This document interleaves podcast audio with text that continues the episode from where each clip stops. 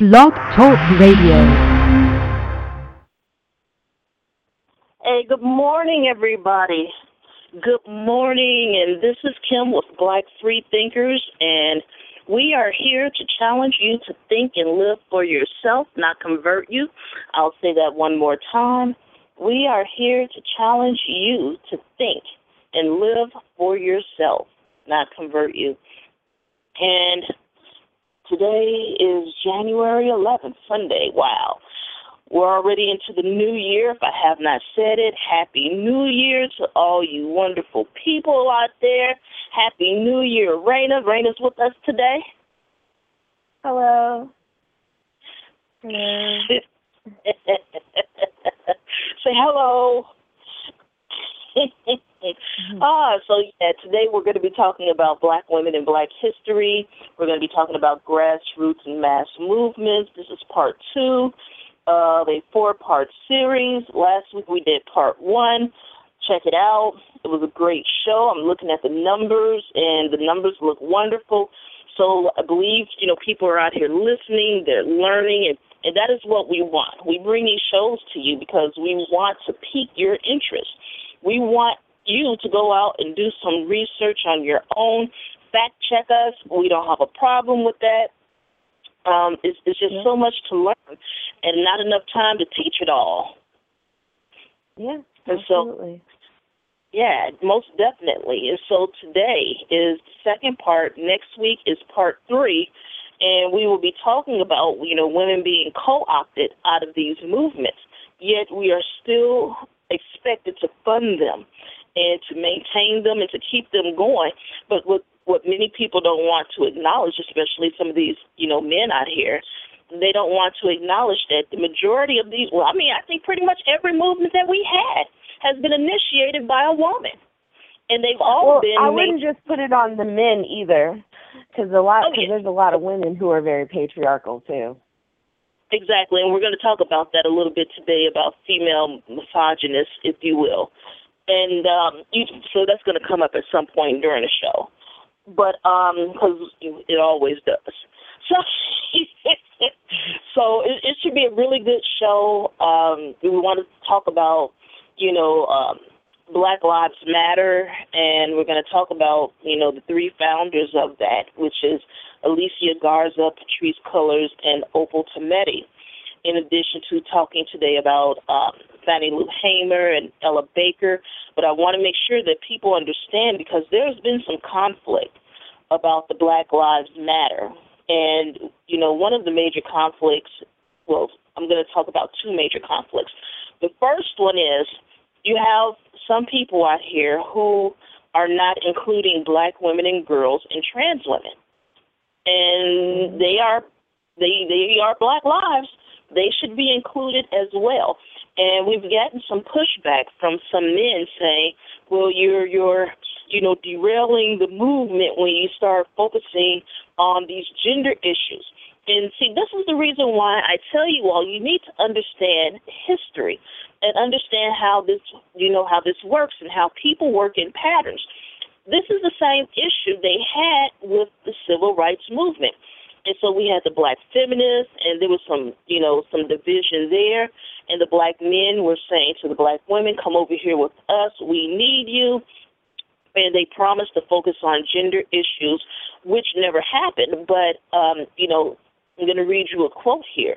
And it was talking about Dorothy Height, you know, who founded the, um, the um, National Council of Negro Women. Her and Anna Hedgeman and basically, they were raising concerns regarding women's participation in the march, the March on Washington. And they were going back and forth with Bayard Rustin, and who told them that by virtue of their participation in various organizations, women were in fact represented in the march. And so basically, um, they went back and forth. There was some conflict there. And Dorothy Height said there was an all consuming focus on race we women were expected to put our energies into it, the march. Um, there was a low tolerance level for questions about women's participation. And so we're starting to see that again. And like I said, people, you know, these things have patterns. Which is why we point them out and we want you all to understand. Because basically, what they're saying is, you know, talking about gender related issues. Um, they feel a lot of men feel like women are sidetracking the movement, and you know, it's it's just really interesting how all of this comes about. But um, that's the purpose of this series here to talk about these particular issues and and why we cannot allow that to happen and why it's important for us to stop it and nip it in the bud now. So that's one major issue. Um, the other major issue with the Black Lives Matter that I'm seeing is you have members of the old civil rights vanguard trying to come in and take over. This is the millennial movement. Let these young people lead.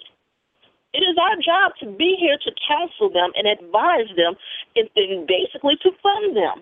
That is our job. You know, because most of us will get in the way. And that's the absolute, you know, honest truth there. And so it's, it's important that we allow, because, you know, you, you, you hear all these people talking about the youth and about how unmotivated they are and, you know, all of these negativities about the youth. But look at what they're doing they're out here doing something that you wouldn't do. You you didn't want to get out here and protest. You many of you were out here say, "Well, things are okay," or "I got mine." You think you got yours. You mm-hmm. it, it's just it's, it's just interesting. Go ahead, Raina. And then there's people like Oprah, you know what I mean, who are coming out saying that the movement lacks leadership because there's a lack of a central figure. You know what and I mean? See, and see, and that's the problem.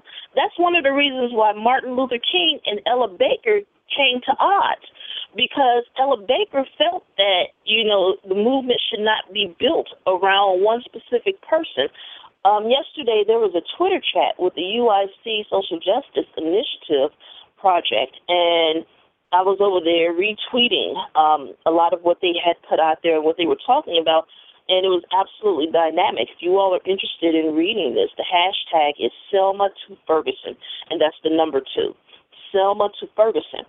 And it was a young lady that tweeted this, and her name is Sana Sheila, or something like that, Sana Sheila. I apologize for destroying your names. Everyone who listens to this show knows I will kill your name. So, um, her tweet was, it's important to keep movements anchored in a purpose that we can focus upon, not a person or organization. And I'll repeat that. It's so important to keep movements anchored in a purpose that we can focus upon, not a person or organization. That is true. And I'm sorry, is what Kim, we... but I need you to say that one more time for the people in the back. okay, say one more again. One more again for the people. That, okay, right there, the five dollar seat. That is so right. Because it is so relevant and outside, not just to civil rights, but even to the atheist, secular, humanist community. Exactly. But say exactly. it again. So we're going to say this two more times, all right? So the quote from Sana Shila uh, was, it's so important to keep movements anchored in a pers- purpose that we can focus upon, not a person or organization. One more time.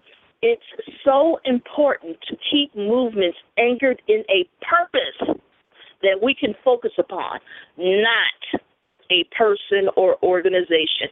And that is correct, Raina, not only with what's happening with, you know, the um, protests across the country now, but also with the movement even within the secular community. Because look at what happened when Martin Luther King was assassinated. You know, people got scared and it just collapsed on itself. And and it is and that's the reason why, you know, we say some of the things that we say about the secular community because you have too many people that are trying to elevate themselves, self-anointed, self-appointed, you know, leaders, and and and, and they want you to focus on them and what they're doing, and they have no purpose. They have no foundation. You're being mm. led off into the ditch somewhere. And this is what we are warning against because you're many too many people are following behind a person or a personality, you know, the cult of personality, And this is why movements like this collapse. And this is why we say atheism is not enough. But anyway, we're not here to talk about that, but I'm to let Raina get her two cents in. No, I just, I mean, you you basically said everything that I would have said. I think that there are some people who are are, are much too focused on a person rather than a purpose. You know, right. they're they're wrapped up in all of this rumor and innuendo, and they're not really looking at what um, some of these people are are looking to gain by trying right. to put some of this information out there, or um, who what they're tr- or you know how they're trying to poison the well or any of that. They're not they're not interested in that. They're not looking in that direction. And um, right, I think not all free thinkers think freely. Right, exactly. So it's just it's and just something to keep people, in mind. Oh yeah, but I mean, it's too many people looking for a central figure, looking for a leader, and that ties back into what you said about Oprah and a number of other people that have criticized um, this particular movement. Because one thing that Ella Baker, you know, um, stressed when she was helping Diane Nash put together SNCC was that you know it should be group leaders, but not a central leader to exactly. focus on. And so, um, you know, and you know, we believe in that now. Well, you and I do, and and a few people that you know we um, associate with. But yeah, you know, um, and that's the reason why, and that's why I always compare the secular community to the church because you're doing the same thing. You have a figure that you've anointed as the leader or the preacher or the pastor or whatever and then when it comes out that this person is human and has fallibilities, then you want to grumble. But then if you say something in public about them, then all of a sudden you better not say nothing bad about my pastor. So I mean, right. mm-hmm. oh, exactly. oh, it's hilarious. It's absolutely hilarious. And you know, I mean, for those of you all who know us, you know, we move on. We're marching on, and no, we're not going to stop criticizing. We're not going to start stop critiquing. We're not going to stop confronting. It's just not going to stop. So if that's what you are trying to achieve, you failed miserably. Because it's only going to get harder. Because now that we got a couple of things, you know, out the way, now we can hit as hard as we want, which is, uh, anyway. So I want to give a couple of quotes from some people. Um, I want to give a quote by Fannie Lou Hamer. And this quote is You can pray until you faint, but unless you get up and try to do something, God is not going to put it in your lap. Now, I'll repeat that. You can pray until you faint, but unless you get up and try to do something, God is not going to put it in your lap. That is Fannie Lou Hamer. I will give a quote from Ella Baker, and this is her quote. There is also the danger in our culture that because a person is called upon to give public statements and is acclaimed by the establishment, such a person gets to the point of believing that he is the movement. I'll repeat right. that. There is also mm-hmm. the danger in our culture that because a person is called upon to give public statements and is acclaimed by the establishment, such a person gets to the point of believing that he is the movement. And so, we in um, church right now? Because I feel no, like I'm in church. Don't on you. Don't, okay. I feel like somebody. I feel like somebody, like somebody, uh, you know, somebody's trying to is in the seat of the scornful right now. Yeah, so that's kind of. Child, I think they Now, super glued now line I have to say, I have to say something. Kim taught me about the seat of the scornful because I never went to a church where that was a thing. So. oh, so, so you about the seat of the scornful? I didn't know about that until I mean I mean I had heard about it from other people, but not like I never really questioned it. Like I was like, okay, whatever. Sounds like a really uncomfortable chair. You know what I mean? I had never really heard about it described as as the way that you've described it.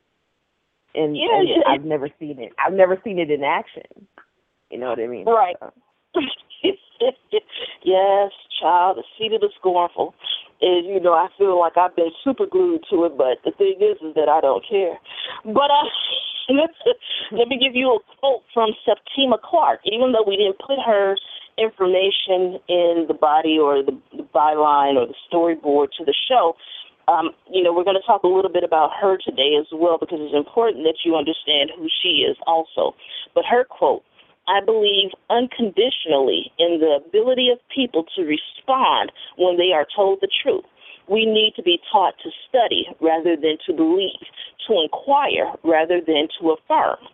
So we'll say that one more time. I believe unconditionally in the ability of people to respond when they are told the truth. We need to be taught to study rather than to believe, to inquire rather than to affirm. Septima Clark. So, right, hey, you know, these, you know, women, you know, were wise, very wise, and they're just only a handful. I mean, yeah, Dr. Dorothy Height, you know, um, you know, um, I'm just sitting back and I'm like, guys, this is history. You know, Diane Nash, you know, she founded SNCC, which is Student Nonviolent Coordinating Committee, and they called it SNCC. As a matter of fact, one of my members, Frank, he said his dad participated in SNCC. So, I mean, it, it's just, it's absolutely, you know, mesmerizing. Don't forget about Daisy Bates. You know, um, you have to go look her up as well. And, you know, we had some allies out there. You know, we had Miriam Glickman, you know, and this was a Jew- Jewish civil rights activist. And, you know, we have some allies like that, you know, working with us today. So, um, yeah, you know, we want you guys to go out and and do some research and to understand who these people are and their role. And we want to talk about again, you know, how women and their roles and their place in history has been co-opted by a number of people.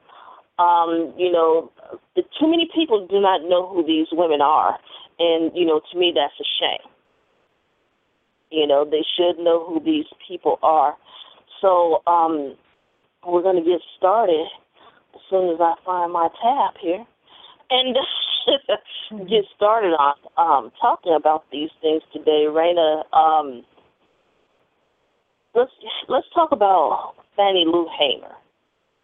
Let's start with her.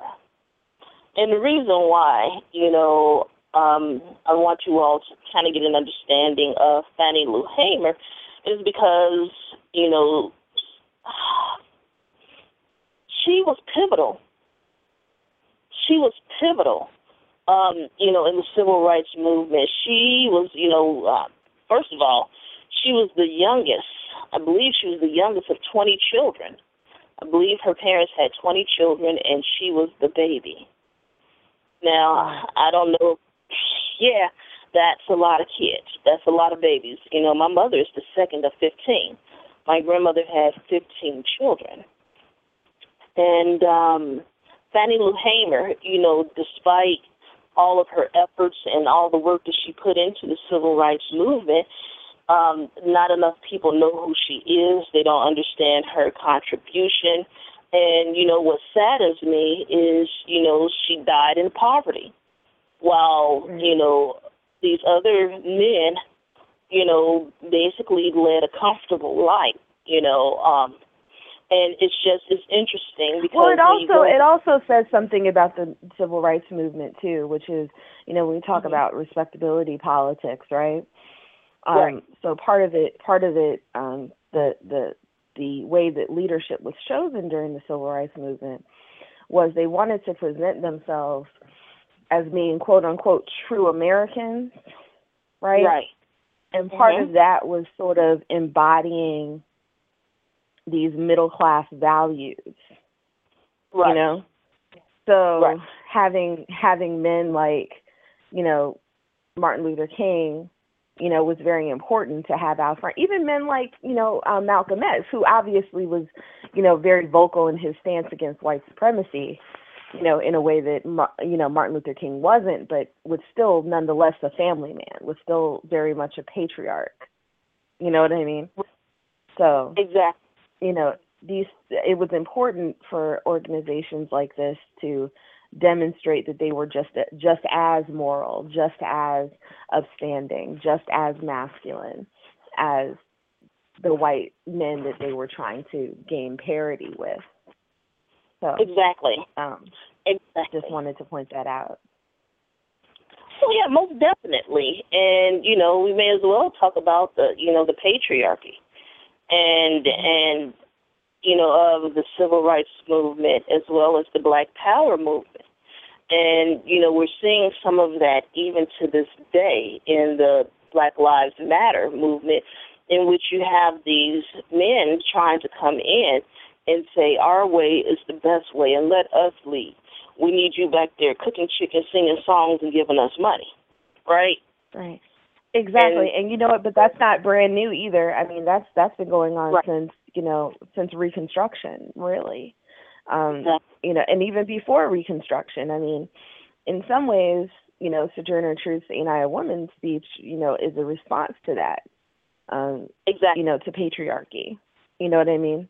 um oh, yeah. the notion that and not just not just racism but patriarchy because you know as a black woman she's confined by her her race and then as a woman she's confined by her sex and so she's responding to both of those things like you know i can i can do i can do all of these strong things. I can be tough and all of these other things. I'm still a woman and nobody treats me that way you know? And there were and there were a number of people like um the the women uh, and and we're talking about a few women that we know right? The few women that history has has you know whose names history has given us right?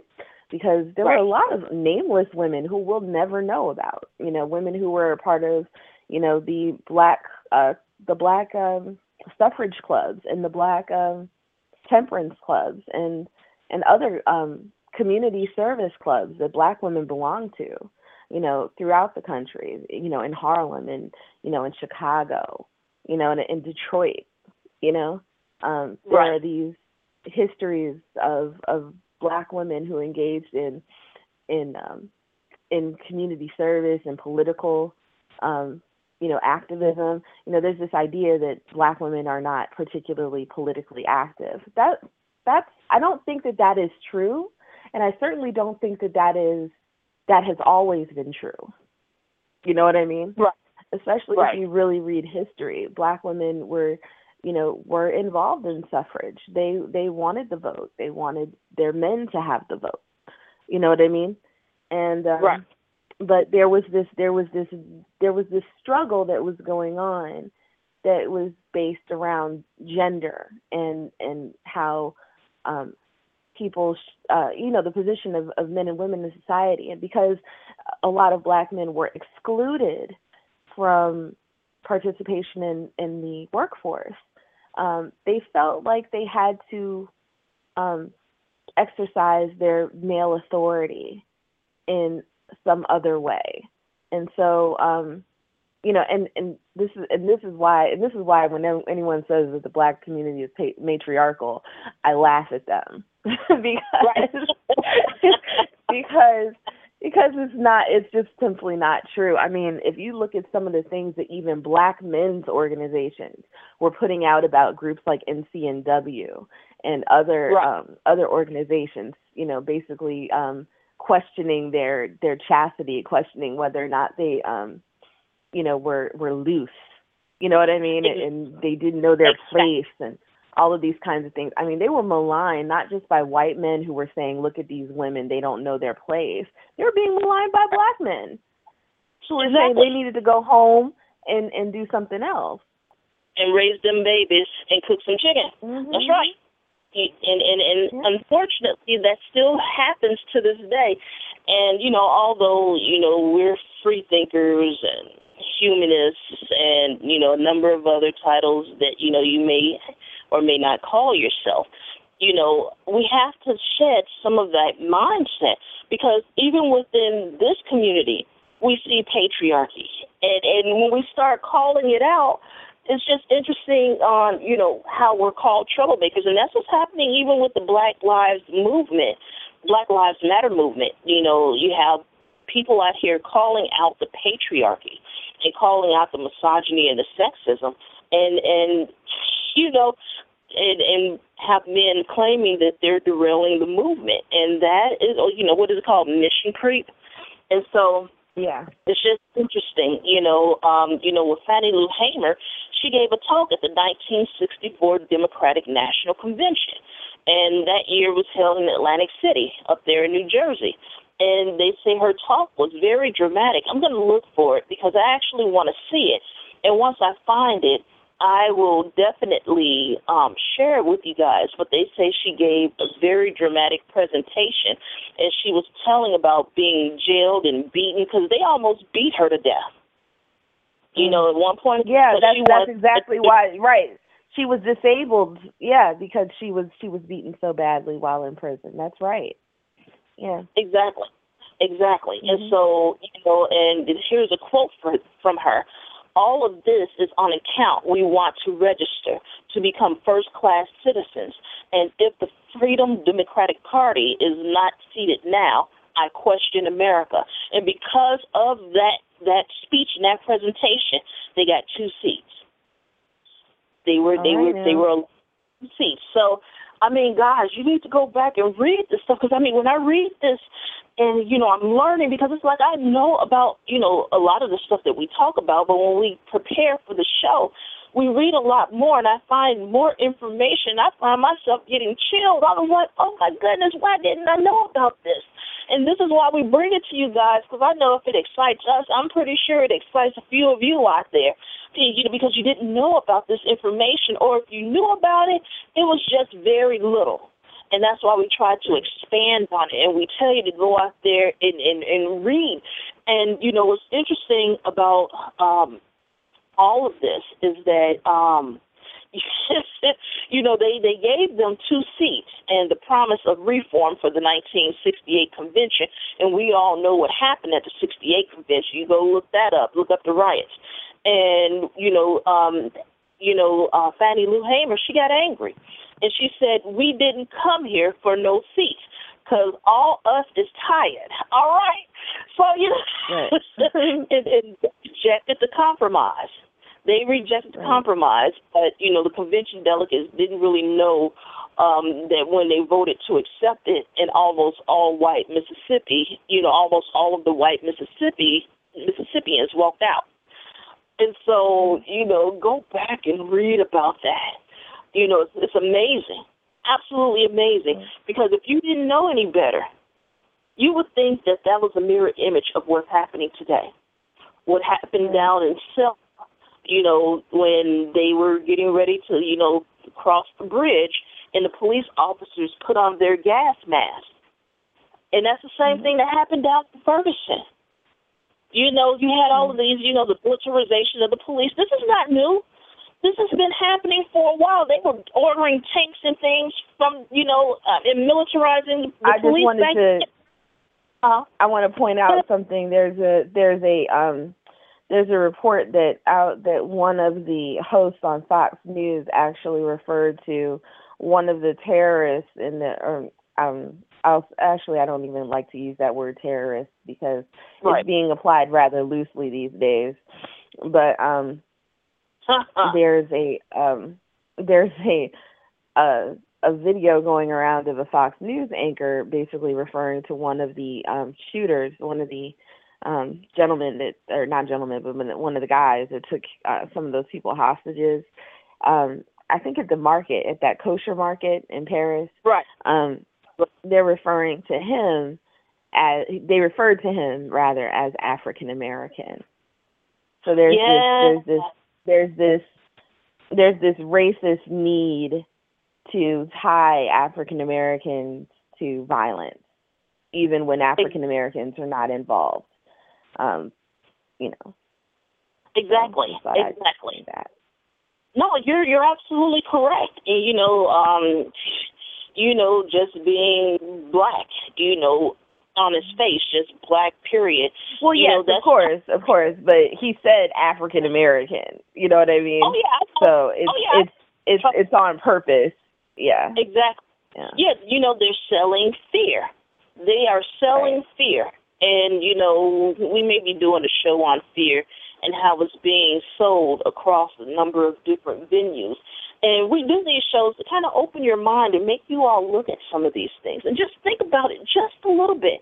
Think about it a little bit harder. Apply those critical thinking skills to everything everything. Mm-hmm. But you know what's ironic about you know the um, militarization of the police then and now is that now it's federal, it's federally you know subsidized, and and but back then it wasn't. They were just buying you know the um, the gear. But what's interesting, the most interesting thing is the gas mask that you all see them putting on, putting on their faces. That was um, created by a black man. Garrett Morgan. He's also the man that created the stoplight. You know, he created the gas mask. So anyway, I just thought that would be an interesting tidbit for you guys to know. But um, you know, here we go with that history again. You know, it's just it's interesting um how all of this came about, but guys, we want you to go back. Fannie Lou Hamer, she was way ahead of her time. Um, she did a lot of work. She worked in civil rights for the rest of her life you know, working with, you know, these different um, organizations and, you know, with the different people. And she was pivotal. She raised a lot of money, you know, and, you know, she, she, she tried to run to be a board member for the Sunflower County Anti-Poverty Agency in 1967 because she questioned their authority and the true value of the agency's programs to poor people and basically the whites, the local whites, had united, you know, behind her opponent, who was a black man, which was interesting. So you know, mm. this this is where you know some of the sexism comes in, and you when you have oh, women yeah. like yeah, when you have women like this who are outspoken and who quote unquote don't know their place, you know that's where you see a lot of the sexism and all of you know the misogyny. You see it coming right. out. I mean, imagine imagine in a country where race ra- racism has played such a major role black men and white men lining up to help one right. another defeat a black woman. That tells you something about who she was. Exactly. Exactly. Exactly. And that's why i just think it's important that we talk about these things and, and we want you all free, please please please please. And so in 1968 the Democratic Party, um, you know, and by that time they it was required that um, the state parties integrate, right? So they seated, mm-hmm. you know, Fannie Hamer as a delegate at his presidential nom- nominating convention in Chicago. And, you know, also the anti Vietnam War violence in the street overshadowed the seating of the integrated Mississippi delegation. And this is why I'm telling you to go back and read up on the 1968 um, DNC um, convention um, here in Chicago because it just got totally out of hand. Um, they were shooting people, shooting rubber bullets, shooting regular bullets. It just turned into an all-out um, riot because you know you did have the anti-Vietnam um, demonstrators out there, and it's just um, it's it's amazing.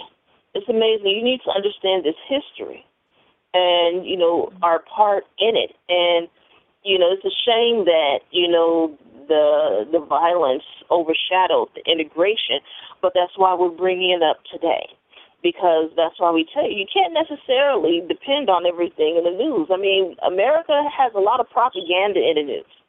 and there are some issues that are you know purposefully overlooked We'll give you one example, the NAACP bombing. You know, how ironic that we're talking about this today. But, you know, the bombing at the NAACP Center up there in Colorado Springs, Colorado. You, it was not on, you know, on any major news stations. It was not being um, televised or talked about with the major news media. You know, it was through social media that we were spreading and, you know, and informing everybody as to what happened and they were even reluctant to call it domestic terrorism. And finally, right. they put out a of this white guy, and so it's just interesting, and it goes back to what I said last week and this week about patterns, because you got to remember, go back to the same time period during the you know that phase of the civil rights movement and Black Power movement. They were bombing churches. They were bombing, um, you know, um, our you know NAACP centers and just a number of things. And it's happening again. As a matter of fact, you know, if you want to know the truth, that wasn't the only NAACP building that was bombed in, in churches. I mean, have you all not been paying attention over the past several years? You've had people firebombing churches, you know, desecrating churches, and you know, and and places of business for blacks. It just doesn't get a lot of media. And I'm like, you know, Raina, should we start talking about that more when I see these stories? Because I read them. I'll post one every once in a while. But I so think I think we have to. Yeah, yeah, I think we have to. Yeah. Yeah, because so because the subject of domestic terrorism is not one that gets brought up a lot, but you know the the thing about it is, is like we like to talk about terrorism. We love to talk about terrorism, and and nowadays Muslim equals terrorist in this country. You know what I mean? Right. But the truth is is that for Americans in general, but Black Americans in particular, the, the you're more likely to be targeted by a domestic terrorist. And I don't mean a sleeper cell. I don't mean someone who, you know, may have grown up you know, going to mosque. I mean someone who went to the church down the street from you. You know right. what I mean? That's what I mean. Exactly. And your great grandma may have been his great grandma's or his great great grandma's, you know, nanny or some shit like that. You know, you got to think about these things. Um, or not nanny, but mammy. Um, oh Lord, I'm not listening to you. well, you know, you know, uh, anyway. So gotta have just, fun though. gotta let yeah. you have fun. Yeah. yeah, but yeah, you know, I, we want you to look this up. Um, we're going to start posting more about domestic terrorism, and you know, but then also we want you all to understand also that in in in in certain cases they like to categorize black people as domestic terrorists. That's why when they start right. bringing up this non-existent black on black crime, why I'm sitting here and I'm looking at you guys and I'm like, and I, we say it on the show, I'm like, are you guys paying attention to what they're doing? They're trying to change the narrative, and if you know, in in many in many racist minds you know, black people are terrorists. We are prone to violence. We are all these things in right in a racist mind.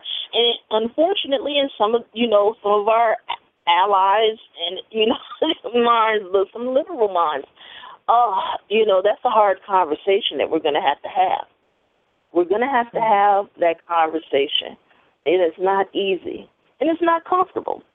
You know, that's the reason why we haven't had certain shows because you know, I know it's uncomfortable. It's uncomfortable for me to talk about some of this stuff. And, and it's just, yeah, you know, and it takes a lot of research, a lot of research. So, um, you know, go and look up Fannie Lou Hamer. She started um, a pig bank. And so I know you're saying, what in the world is a pig bank? Basically, it was a program to help people in the community improve their diets. Okay, and so um, what she did was she bought 35 um, female pig gilts, and she bought five boars, which are the male pigs. And then basically the pregnant pigs were loaned to local families, and they would keep the pigs that were produced and return the mama pig, the mama pig, to the bank. And so, um, you know, they, yeah, yeah, it's interesting, isn't it? And it was about 300 families that benefited from that particular program. And so, right. um, you know, mm-hmm. and I was going to say there's there were similar there were similar programs, um, though not so pig banks, but black women, um, black women, you know, throughout the country organized things like, um, you know, like things for like baby food and Pampers and co-ops and you know what I mean, all different kinds of things to help women um, who needed assistance, you know, as single mothers or you know, just, you know, people who had fallen on hard times, you know. And of course we talk about the Panthers, the Panthers with the um, you know, breakfast, you know, school right. breakfast and um and not just triage. that, but you know, triage and, you know, all of those other things. So um and a lot of that was organized by black women. And even though black black pan, black the, the Panthers were led primarily by men a lot of these sort of efforts were headed by women. Exactly, exactly.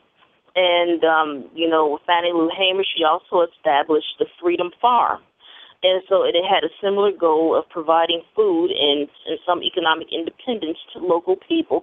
This is why we say all politics is local, you know, or are local. And and if you want to help somebody, start with the people in your neighborhood. Start at home. You got all these people talking about, I want to go to Africa. Well, you know, what about little Jimmy up the street? You see him going to school every day, and you see his shoes are talking to you because the sole is about ready to fall off. Why can't you help him? Why is that such a hard thing to do? We don't know what little Jimmy is going through when he goes home. We don't know if little Jimmy is being fed. We don't know if little Jimmy is, you know, being nurtured. We don't know what's happening with him. So you know, if you want, you know, you can always go to the local schools and you know give donations, you know, school supplies for them to give to the you know to the children that are disadvantaged. Um, I know we adopted a family last year, and you know, um, we've done a lot with them, and you know, we plan on doing more with them this year. You know, so you know, we're starting locally. We're starting locally, and you know, if people don't know who or what you're doing locally, I mean, how do you expect other people in other places to respect what you're doing? You got to start at home. And but that's just me. What do I know? But anyway, with Fannie Lou Hamer, um, you know, she did a lot of work in anti-poverty campaigns and efforts. Um, you know, like Head Start. You know, because you know she saw the link between education, jobs, and political influence. So please, please, please, please go back and and take a look. You know, in 1970, she filed a lawsuit um, against Sunflower County schools because they were not properly desegregating. You know, she she joined up with you know the feminists, the feminist activists, and they founded the National Women's Political Caucus. Go and look at look go get some information on these women you know, and, and it was a multicultural effort. You know, she wanted to make sure that they had diversity. So, you know, she said basically a white mother is no different than a black mother. And that's true. A mother is a mother. She said the only thing is they they haven't had as many problems, but we cry the same tears. All right now. So, okay. Mm-hmm. so yeah, guys, go back out and um look this up um, you know, um, right before she passed away, um, you know, she was sick. You know, she had polio as a child, and she had been sterilized without her knowledge. That's why she never had any children.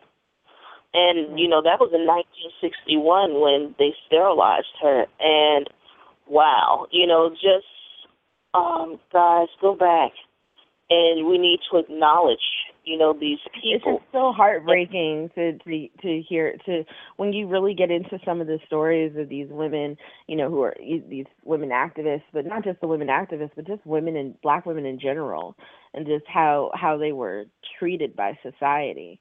You know, to be you know, imagine being sterilized without your consent. You know what I mean?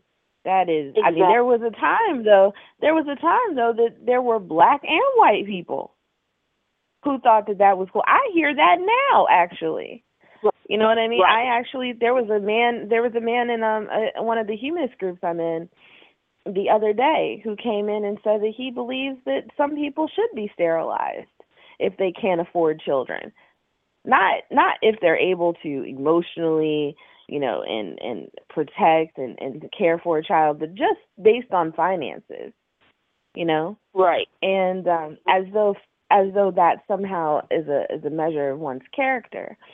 You know, we live in a world right now where, um, you know, there people people aren't able to earn a living wage many many right. times, but but people are using wealth as as sort of the the yardstick. You know what I mean? Exactly. Exactly. And that's, and and that's really unfortunate. Right. As though right. as though we turn on the television and can't see and can't see the um can't see how how dysfunctional affluent children are. you know what I mean? Oh yeah, affluenza. yeah, affluenza. You know, or who was the what was that the guy who's like um heir to the Max Factor fortune, who was down Oh, in, in Mexico guy. raping women. Hmm Yeah. No, not Revlon, Max Factor. Yeah. Yeah, yeah, Max Factor guy. Yeah, he was down there doing some mess, and Revlon guy said he could smell when black people are in the room. So anyway, Right. um, it's just interesting. But yeah, they went through a lot. I mean, she had a few nervous breakdowns. You know, she had breast cancer. Yeah, she had breast cancer, and you know, um, it's just it's a lot and she was dealing with. And you know, she died. You know, March fourteenth, nineteen seventy-seven, of heart failure, and that was brought on by cancer, diabetes, and hypertension. You know, and they said um, hundreds of people attended her funeral. And Andrew Young, who was then the ambassador um, to the United Nations, gave her eulogy, saying none of us would be where we are now had she not been there then. How about that? You know, Yep. if they wouldn't. Without Ella Baker, without Fannie Lou Hamer, there would not have been a Martin Luther King Jr.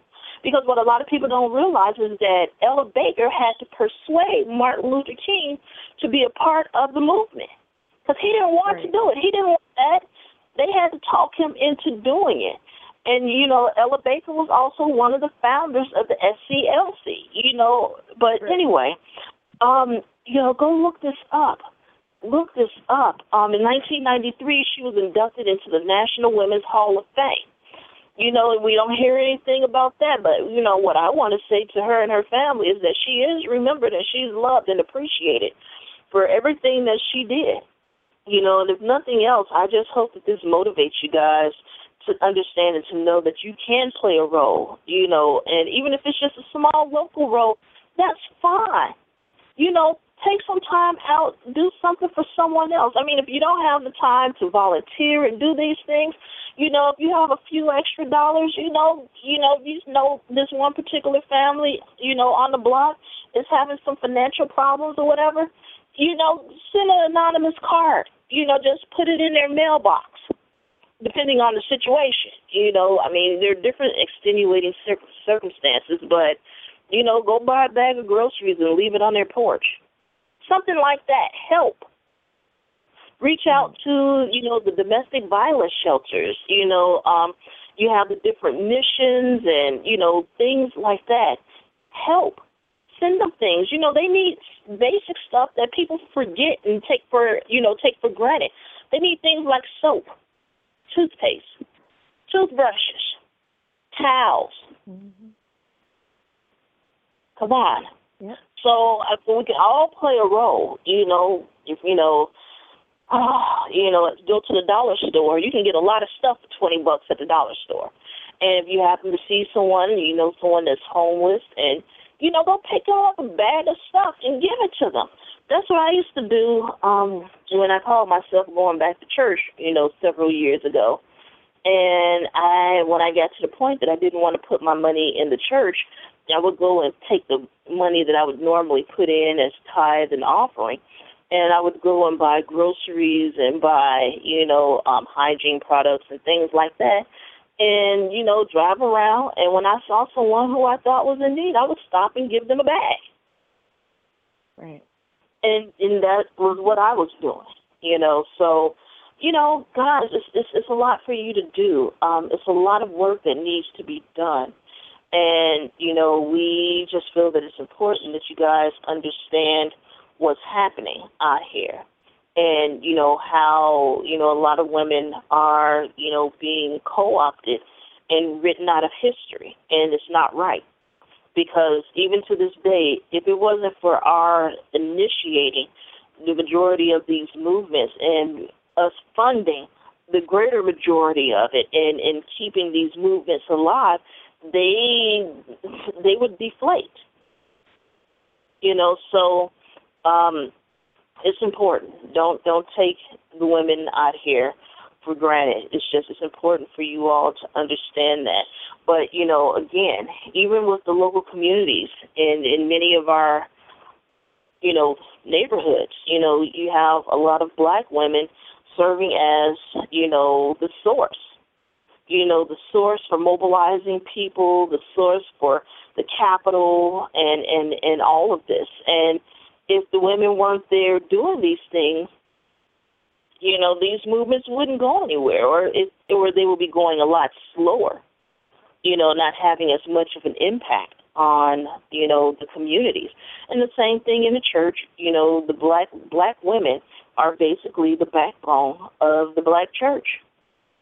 And this is why, you know, we tell them take your agency back. You know, you can control and, and, and stop a lot of that nonsense once you start leaving your wallets and your pocketbooks and your checkbooks at home. right. What were you about to say, Raina? No, nothing, nothing. Oh. Absolutely nothing. I was just laughing. Yeah, leave them at home. Yeah, you know, and the interesting thing is, um, like I was talking earlier about Dorothy Height and Anna Hedgeman.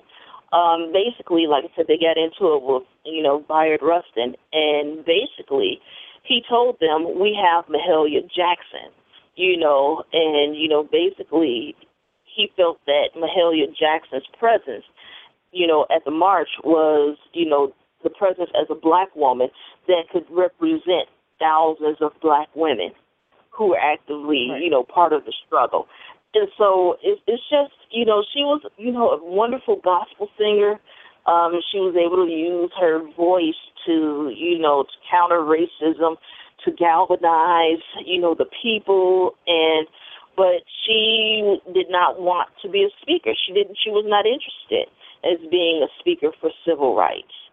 Um, so it's just interesting, um, you know, what they were trying to do in their efforts to pacify, you know, women, and and it's just it's outrageous. I mean, you know, I'm thinking about this so-called march that they had um, several months ago in D.C., and you had people from the Black Lives Matter um, protest movement. They hopped the stage because they were told that they would be able to speak and that they would have, you know, a seat in, in a platform, given, you know, basically an, an opportunity to be on that particular platform.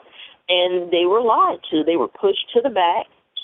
And, you know, we had Reverend Al Sharpton up there, you know, basically trying to co opt that movement. And I have so many issues because when, you know, the riots or yeah, the riots first broke out in Ferguson, him and Jesse Jackson went down there and was telling people to go home and pray.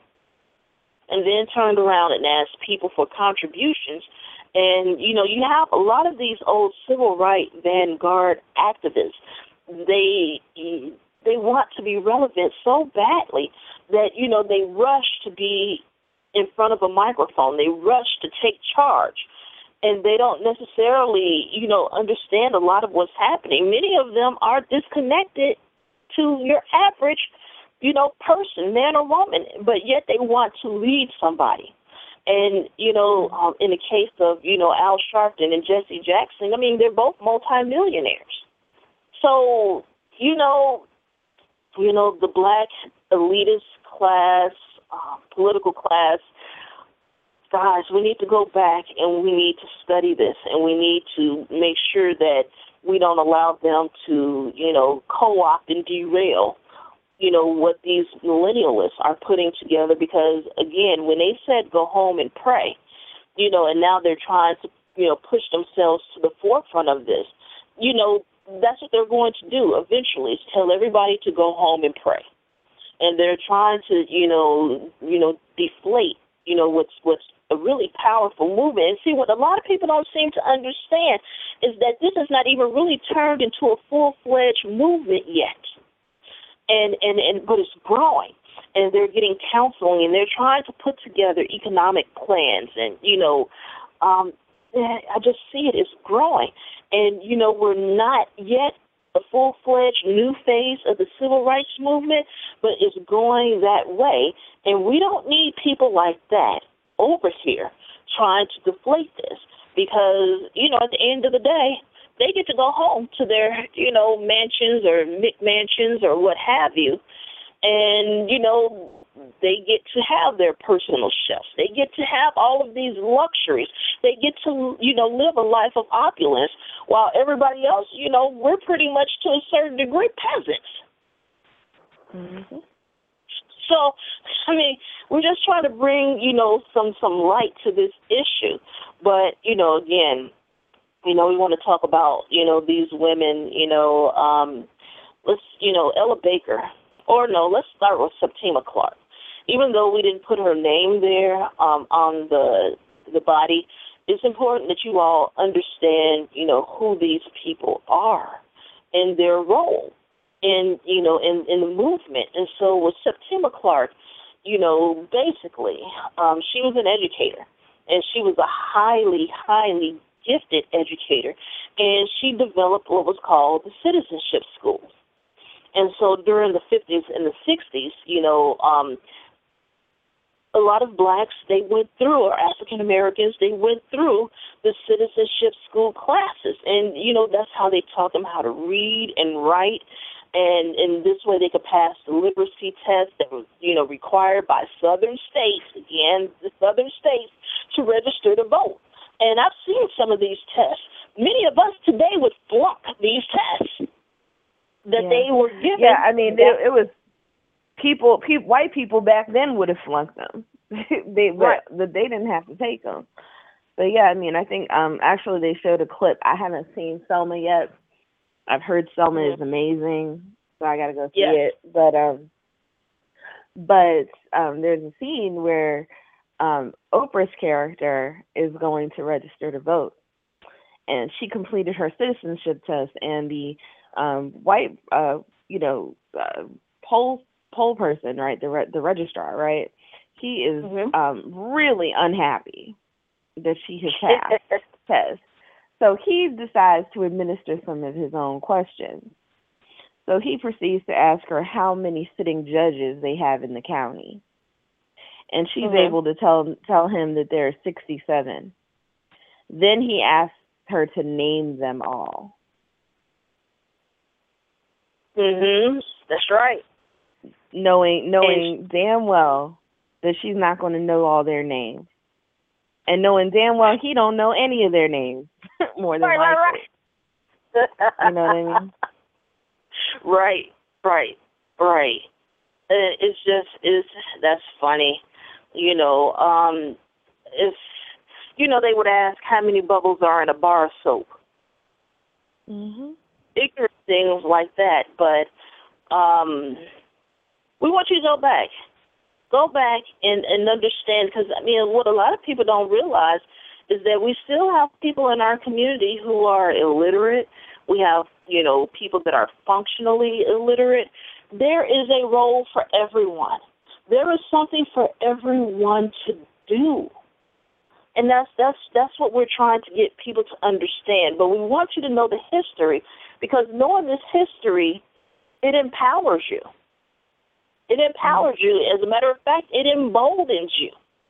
So, um, because that way, you know, when you sit there and you have a conversation with someone, you can start pulling out these facts and and stand there sure-footed, knowing that you know you got the right information. So we just want you to go. We want you to study. Look up Septima Clark, S E P T I M A Clark, and she did this for about 40 years. And you know, um, she was a teacher, a gifted teacher and civil rights activist. And she designed the citizenship schools. And actually, to be honest with you, I feel that that is something that needs to be brought back and not necessarily called the citizenship schools, but we need to have, you know, education within our own communities telling people about like the information that we're doing here on the show. This is why we do this show and this is why I leave the archives up. I leave them up there so that you can go back and you can listen to this and you can understand, you know, and, and kind of get, you know, a better understanding, a better position, um, you know, um, um, uh, intellectually as to, you know, what happened and why certain parts were left out of history, why they don't teach you all these things. And even when you go to college and you, you know, you pay for some of these classes and you take the classes, you're still only learning a microcosm of this information. And even though, you know, we're only telling you little parts here and there, you know, we're telling you to research it. The information is out there. You know, that's why we tell you the names of different books and, and, and things that you can read. And, you know, um, sometimes I post Wikipedia pages. I want you to go to the bottom and look at the references. Click on those links. You know, because Wikipedia is just little snapshots of different pages. Go down to the bibliography and click on those links and read. That is what we want you to do. But I think we should, you know, have some of these um, schools, and we need to bring them back and you know educating people as well as you know um i think we need schools um out here that will teach that but also about passive resistance especially since we're out here we're protesting more. You see these grassroots and and mass movements popping up and we can't let this you know black lives matter movement die. We cannot allow that to happen. We have to keep on. Yeah it's cold outside. It's cold as hell out there but you know, my whole thing is is that I'm willing to buy you know a couple of Gore-Tex jackets for people out there, so that you can go on march. You know, I can't do it. My health is fucked. Okay. So I mean, I'm just you know going to be honest with you, but I do send money. I do donate you know supplies and things of that nature. You know, they tell me they need it, I'll give it to them. You want some Gore-Tex? Here, there you go. You want some Carhartt? Here you go. There you go what else do you need? You all need, you know, uh, you know, a couple of um, cases of water. Here, that is not an issue for me. You know, I would support you any way possible. As a matter of fact, um, in a couple of weeks, I'm going to donate some money to the jail fund for the people that are being jailed around the country for their protesting. I've given some money, but I'm going to give a, a substantial um, amount in a couple of weeks. So you know, I think I'm probably going to donate about two hundred and fifty dollars. You know what I mean? Mm-hmm. Why not? Why not? Mm-hmm. Why not? You know, they need it. They need the help. So, guys, you know, go and look up Septima Clark. Look up, um, you know, her work in the citizenship schools, and think about, you know, what you can do in your community to help those around you, especially with some of these protesters. They're young people they are young people. They need to be motivated. They need to be educated on things like, you know, the local laws, you know, so that they'll understand you need to, you know, maybe we need to explain to them about what stingray boxes are and what they do. And for those that aren't familiar with that type of technology, with stingray um, technology, they're able to basically intercept your cell phone signals. So instead of it going to the cell phone tower, it's going to the Stingray. And they're able to, you know, intercept your calls and listen in. They're able to intercept your text messages, all of that. Mm-hmm. So, you know, it's, it's important for you all to understand, you know, what's happening out here. And that's why when I was talking about, you know, a couple of weeks ago, and I'll bring it up again today, I was talking about the civil rights movement, the Black Power movement, and how that um, during that time era that they started diagnosing more black people, particularly black men, with schizophrenia. And that's why I was mm. talking about the book, The Protest Psychosis. I just got it this week, so I'm going to read it. But, you know, some of the same things are happening now because, again, you have people out here, you know, uh, saying, you know, why aren't you happy? you know, um, they had the pseudoscience back when the slaves were trying to run away. It was called Drapetomania. That's why on my profile, on my other profile, it says I'm the queen of Drapetomania. You know, runaway mm-hmm. slaves, right? And um, you know, they had the protest psychosis. And, you know, now they're trying to say that protesting is low level domestic terrorism. There is a pattern here that I'm trying to get you all to understand and it's right. the same tricks, and they just it's the same tricks over and over. This, you know, I don't know what to say. You know, some some days I just sit there and I look at this, and and I feel as though this is one of our weak points. Whereas um, when we don't understand history, this is why a lot of these tricks are able to be used over and over. You know, and so again, go out, read up on these wonderful people. You know, um, she this was a wonderful woman, absolutely wonderful, wonderful woman. And you know, go and look at her her history, and and you know her legacy. It's important, but um, let's talk let's talk about Ella Baker for a little while, Raina. Okay. Or did you have something to add, something more to add about Fannie Lou or Septima? I'm sorry. I I did not actually. Um, you you pretty much hit the nail on the head. I mean, we can't cover everything. Right. You know, it's just not possible. Right. It's not possible. Mm-mm. Not at all. You know, so you know, you have people like Ella Baker, and it's a lot of unsung heroes of the civil rights movement. Even go and look that up. Unsung heroes of the civil rights movement, unsung women of the civil rights movement. You'll find a lot of information. Um, you know, and a lot of that information, you know, was left out. And it's just interesting because with the women that were part of the civil rights movement, they were fighting discrimination on two fronts race and sex. And Mm-hmm. unfortunately, same issue today. Yeah, it is. It is. So, yeah, you know, it's just it's really interesting. Um, but yeah, yeah, yeah, yeah, yeah, yeah. You know, um, and we're not saying not to honor, you know, Dr. Martin Luther King Jr. or or anyone of that nature. We're not saying that, you know, Dr. Martin Luther King, Asa Philip Randolph, Bayard Rustin, you know, Andrew Young, Medgar Evers, you know, you got a number of people out here. But again, without many of these women, there would not have been any of those men. And, you know, again, we're trying to make sure that that does not happen, you know, today. We have to make sure that that is not allowed to happen. So, um, you know, with Ella Baker, with her in particular, um, she once said, This may only be a dream of mine, but I think it can be made real. How about that? Dream big. They say, you know, if your dream isn't big enough to scare you, then it's not big enough, right? Right. So yeah, so you know, again, um, Ella Baker, she was pivotal.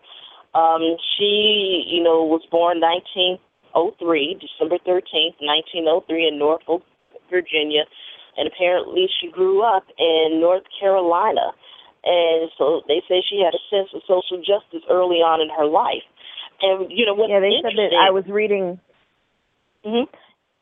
I was reading somewhere where they were talking about her mother and how she was greatly influenced by her mother and the um Black Baptist women um who worked in in the community where she grew up.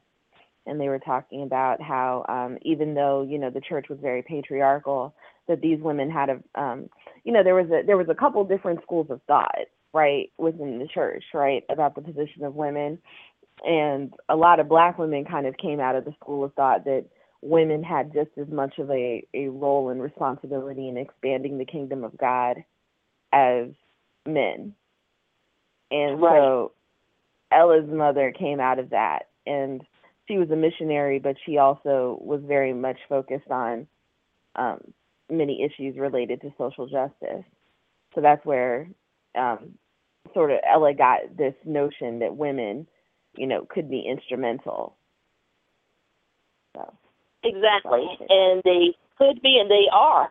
You know, it's unfortunate, but many of them don't understand their value, you know, and that's because, again, you know, especially within, you know, the church, in particular the black church, in, in many cases, you know, most churches, you know, um, the women are taught to be subservient to men and that they are not supposed to teach or lead or preach that, you know, is, is that's the man's job.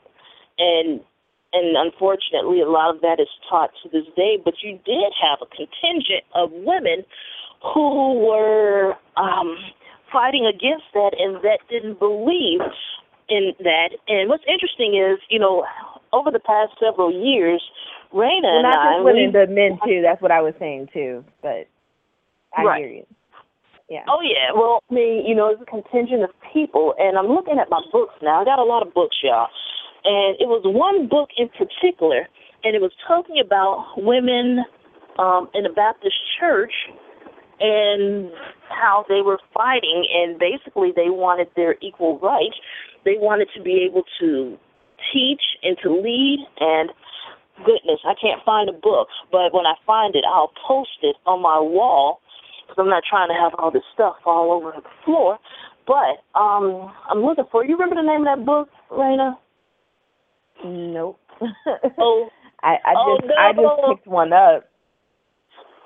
oh, righteous discontent. There it is. Righteous okay. discontent. Yeah, I haven't heard of that one, but um, I did pick up one. Um, and when I remember the name, I'll post it in the um on the Facebook page. But I was reading that because I, you know, I wanted to learn more about um black women in um in their activism. You know what I mean? And um Right. you know, a lot of black women, you know, I mean, you know, there's this notion that black people just have like this really like sort of servile uh relationship to church and that they don't really think and they're not questioning and they don't possess the ability to think logically or critically. And that's not true. I think there's always been struggles within the church um over various issues. You know what I mean? Right.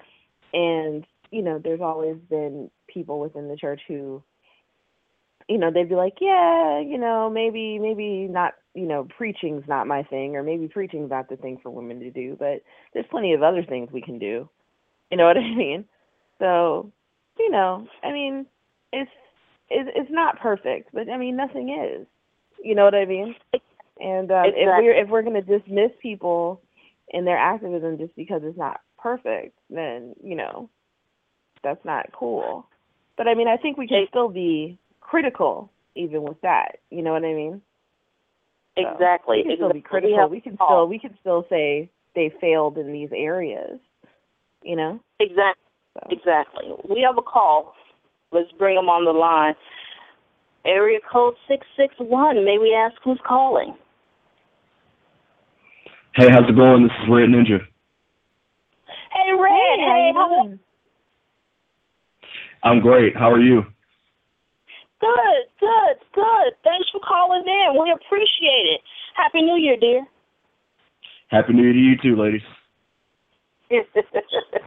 so yeah, you see, we're talking about Ella Baker and Fannie Lou Hamer, and and kind of tying this to the Black Lives Matter because you know, again, it's like putting up a mirror.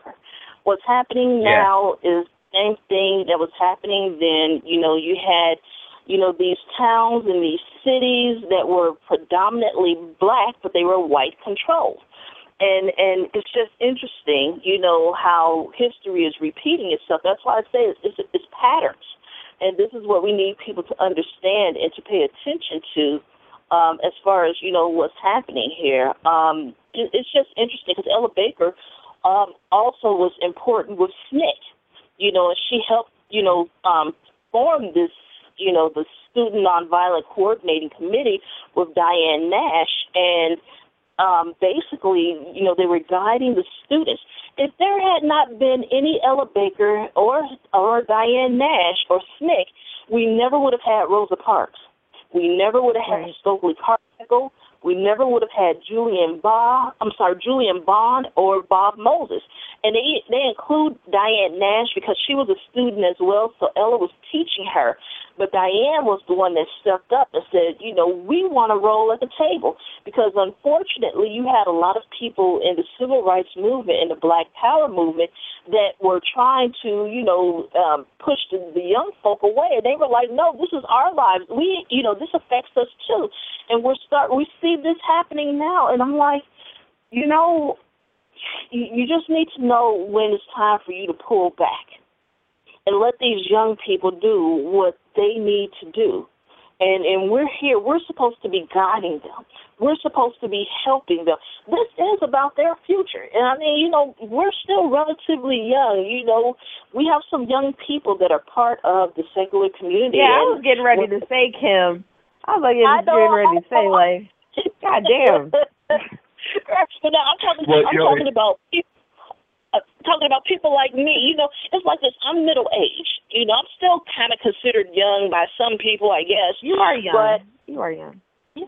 yeah, yeah, but um my thing is is that, you know, I'm at a certain position in life whereas, you know, I can I can do a lot more to help people um with what, you know, with these types of things as far as like supplies and finances and the education and all of that, you know, I'm more than willing. That's never been an issue. Um, but yeah, I want to see these young people develop, you know, this movement. But I want us to help keep them focused. You know, talking about policies and and talking about, you know, and oh, it was a lawsuit that was filed. I forgot where this lawsuit was filed. It was in Texas somewhere, and the Latinos in that area filed a lawsuit against the city or the state and saying that you know how they re or gerrymandered, you know, the population, that it diluted the the Latino vote. That needs to be happening across this country. Not only with Latinos, but with, you know, African Americans too, because, you know, the way they redraw these district lines, they're doing it on purpose to dilute the black vote and the Latino vote. We need to be paying attention, and this is another, you know, component to this equation that we need to take into consideration start filing these lawsuits against you know against you know these politicians. But we have to be aware of what's happening, and that's why I say we need to re-implement these different schools in which we teach these people, and we have people coming in teaching about passive, you know, resistance and and and different things, you know, different types of techniques to protest, different things that can happen, you know, um, tell them about the different laws. You know, we need to create incubators. Yeah, and, and that's the, one of the things is that like I never understand. I'm sorry, I didn't mean to interrupt. Um, no, go ahead. But one of the things I I never really understood is why talking about um, these issues of the power struggle that's been going on within, let's say, the black community in regards to their rights, why these kinds of things are actually ignored by and large by the secular movement, you know, and being called, having things called mission drift and things of this nature.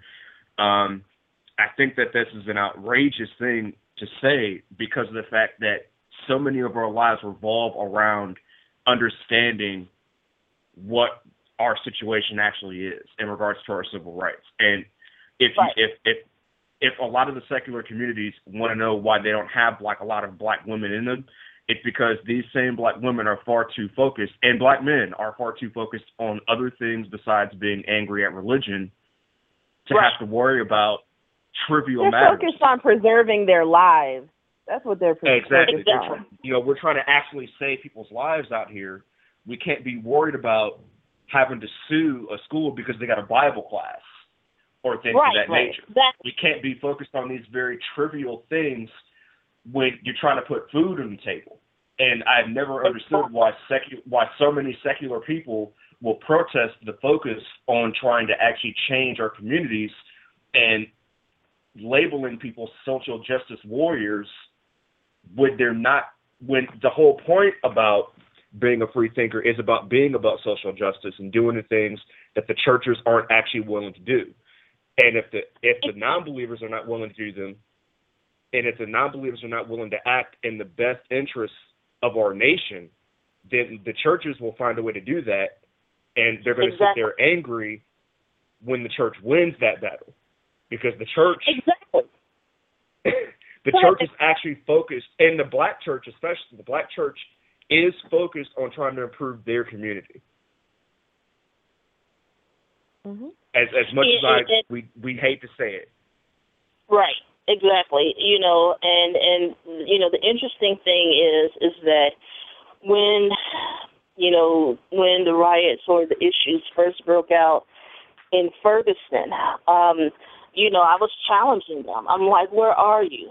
you know, what are you saying? And and then a few of them, you know, I have to give credit when it's due, you know, even as minuscule as it is, but they made these statements um, about, you know, um, racism and how it's wrong. And all you have to do is go and look in the comment section and you would see the vitriol and just you know, just nonsense. And since then, they have not made any other statements to my knowledge about Black Lives Mattering, but everybody wants us to say just sweet Charlie, you know. And it's just it's interesting, you know, looking at it, and that's one of the things that I am looking at. And I know that Raina and Dr. Hutchinson and Dr. Penn and Donald and Jen and a number of us, we're looking at this. We're looking at social justice. We're looking at these grassroots and mass movements. And you know, we we were around before this started, and I've been telling you guys this was going to happen. I mean, it was like you know, you could see it coming. You know, if you can look beyond yourself and your own nose, you could have seen this coming. And I've been saying it for the past few years. But we're trying to find our place in in in in in these movements and create our our space and create our safe space in which we can have people from the secular community come out and and be a part of this. As a matter of fact, Raina, you know, maybe we should um try to have um a panel about passive resistance. I think I think that is needed. Anyway, so um anyway, getting back on that, yeah, it's just really interesting because it's like, you know, you not only have, you know, some white secularists out here, but also some black secularists um, talking about social justice warriors and, and, and trying to downplay social justice or redefine it to fit, you know, their bullshit. But um right. and, and really want to be, you know, um part of the social justice movement per se. And mainly, I believe most of it is because it makes their, you know, mainstream white, you know, um, sponsors uncomfortable. Because again, they've Yeah. already made it clear that this is mission creep, mission drift, and that they really don't want to touch it. But you still have a lot of people that are out here angry because we refuse to change our stance on this particular narrative. And they want us to shut up about it, and they want us, you know, you have people that don't even want us to be a part of this movement because they Right. feel as like though they, they want you to and they want you to be quiet until it affects them. Right. Right. Exactly. Exactly. And and you know the interesting thing about it is that you know this is not going away. Um, we're not on the rah rah atheist team. We are not the spirit club or the spirit team or the pom pom squad or the cheerleaders for the atheist community. You know, um, you all you know take your damn hip hop dancing and do whatever you want to do over there on the sidelines. You know, but that's not you know, what we're doing over here. We're trying to affect positive change that, you know, impacts everybody. Black, white, yellow, red, everybody. Because again, we are inclusive and we understand that many of these issues do affect, you know, in particular, poverty stricken white people as well. Even though many of them, you know, vote against their own interests, but it affects them as well. But Right. it's just it's time for us to talk about more than just atheism, and that's why, you know, earlier when I gave that quote, when I said that, um, you know, this is from Sana Shilash, she said it's so important to keep movements anchored in a purpose that we can focus upon, not a person or organization. And unfortunately, in the secular community, you have you know these these you know bigger than life people like Dawkins and Hitchens and Harris, and because of the way that we have been trained or indoctrinated in this country, basically, you know, um, if a white person says it or a white person um, or somebody from the establishment, if they, you know, anoint or appoint someone, then we feel that that person is legitimate. And that's not always the case. And and, and this Right. is what, you know, we have to talk about, but it needs to be focused on issues, centered in issues. We need to be focused on that, not focused on a particular person and not focused on a particular organization. And when you see the, you know, the scuttlebutt, the chatter in the atheist community, what do you see? Oh, well, Dawkins said, or Hitchens said, or we're going to go over here to this particular organization's, you know, conference when, you know, they're not putting forth any real efforts to to improve, you know, society as a whole. And that's why I point out to people about the libertarian and the conservative Republican stronghold in this community. But the thing is, is that you know. um we have to get beyond that and we have to find our place because you know i don't know about anybody else but i don't want to be on the wrong side of history. And and you know whether some of these you know black secularists admit it or not these same issues impact all of us in one way or another. If it doesn't impact me directly it impacts my nieces and my nephews and their children it impacts my yeah. cousins It impacts, you know, my nieces and nephews themselves, you know, um and and so it's just it's important and that's why I feel this urgency and this need to put this information out here, this urgency and this need to, you know, again, you know, tell these young folks how proud of them I am. I never thought I would see this in my lifetime. And I I see it, I'm able to be a part of it and I'm proud. And and it's just so much that you know we can do as individuals. But again, you know, going back to you know Ella Baker and you know um, Fannie Lou and Hamer, and you know the three founders of Black Lives Matter. That's Alicia Garza, Patrisse Cullors, and Opal Tometi. You know, especially those three women right there. We need to support them. We need to encourage them um, and, and especially we also need to protect them to a certain degree. And, and and what I mean by that is again when I see people like Al Sharpton and Jesse Jackson, you know, almost getting whiplash trying to run to these cities and be the first ones in front of the camera, you know, um, it, it makes me extremely uncomfortable.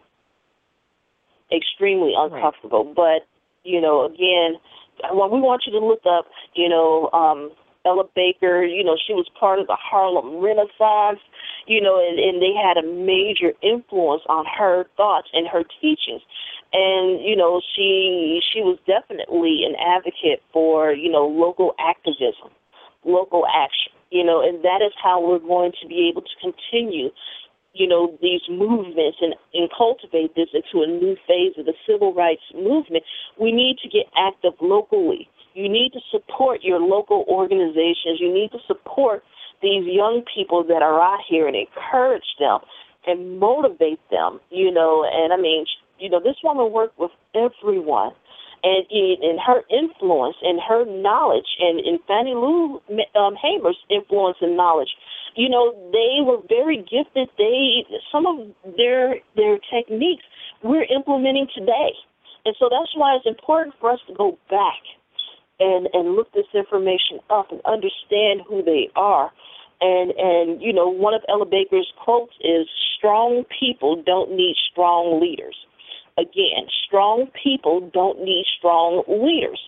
And and that's why she was saying about how we need to have group, you know, centered leadership, but not a leadership uh, you know, a leader, and then everybody follows that person's lead. Because again, right, like they said, about you know, empowering people individually. Exactly, they can be strong collectively. Right, right. And then exactly. what what happens is like if that person goes away, then the movement goes away. Right. Exactly, exactly, and that's why you know when we were talking earlier about you know MLK when he died and how you know everything just kind of fell apart, you know because you know I feel then and now that the Poor People's Campaign still needs to go forward, and with the Poor People's Campaign that was all inclusive, and that's why I say we need to reactivate some of these you know older campaigns, you know, um, dust them off, read about them, study them. We need to have these local groups that teach, you know, about what you know you can and cannot do in a protest. Um, you know, you know, again, active and passive um, resistance, all of this, and educating people on the laws and the policies. And it's just it's important. It's important. And I'll give you all another quote from her. She said, "You didn't see me on television. You didn't see news stories about me. The kind of role that I tried to play was to pick up pieces or put together pieces out of which I hoped organization might come. I hope you all got that. I'll repeat it. You didn't see me on television. You didn't see news stories about me. The kind of role that I tried to play was to pick up pieces or put together pieces out of which I hoped organization might come. So it's, it's important. You need these people who are in the background helping, you know, like, you know, yeah, you know, some of my heroes, Ace Asa Philip Randolph, you know, um, Bayard Rustin. I love me some Hubert Henry Harrison. Everybody knows that's my guy right there. But um, you know, we need to talk about especially Asa Philip Randolph and, you know, the unions and the organization behind them and why it's important now and why we need to talk about these things. But um, look at all of this. Look at all of this. Go back. As a matter of fact, Ella Baker was the first staff member hired for the SCLC, the Southern Christian Leadership Conference um, you know, Martin Luther King, Bayard Rustin, Fannie Lou, Ella, all of them, you know, helped put all of that together and to start these different organizations. And, you know, we feel that it will definitely be a service to you guys to know this information and to continue, you know, um, their legacy and, and, and to act upon, you know, what happened. And, and basically, you know, we explained to you, as we told you, that W.E.B. Du Bois died the evening after the Civil Rights March, you know, the March on Washington.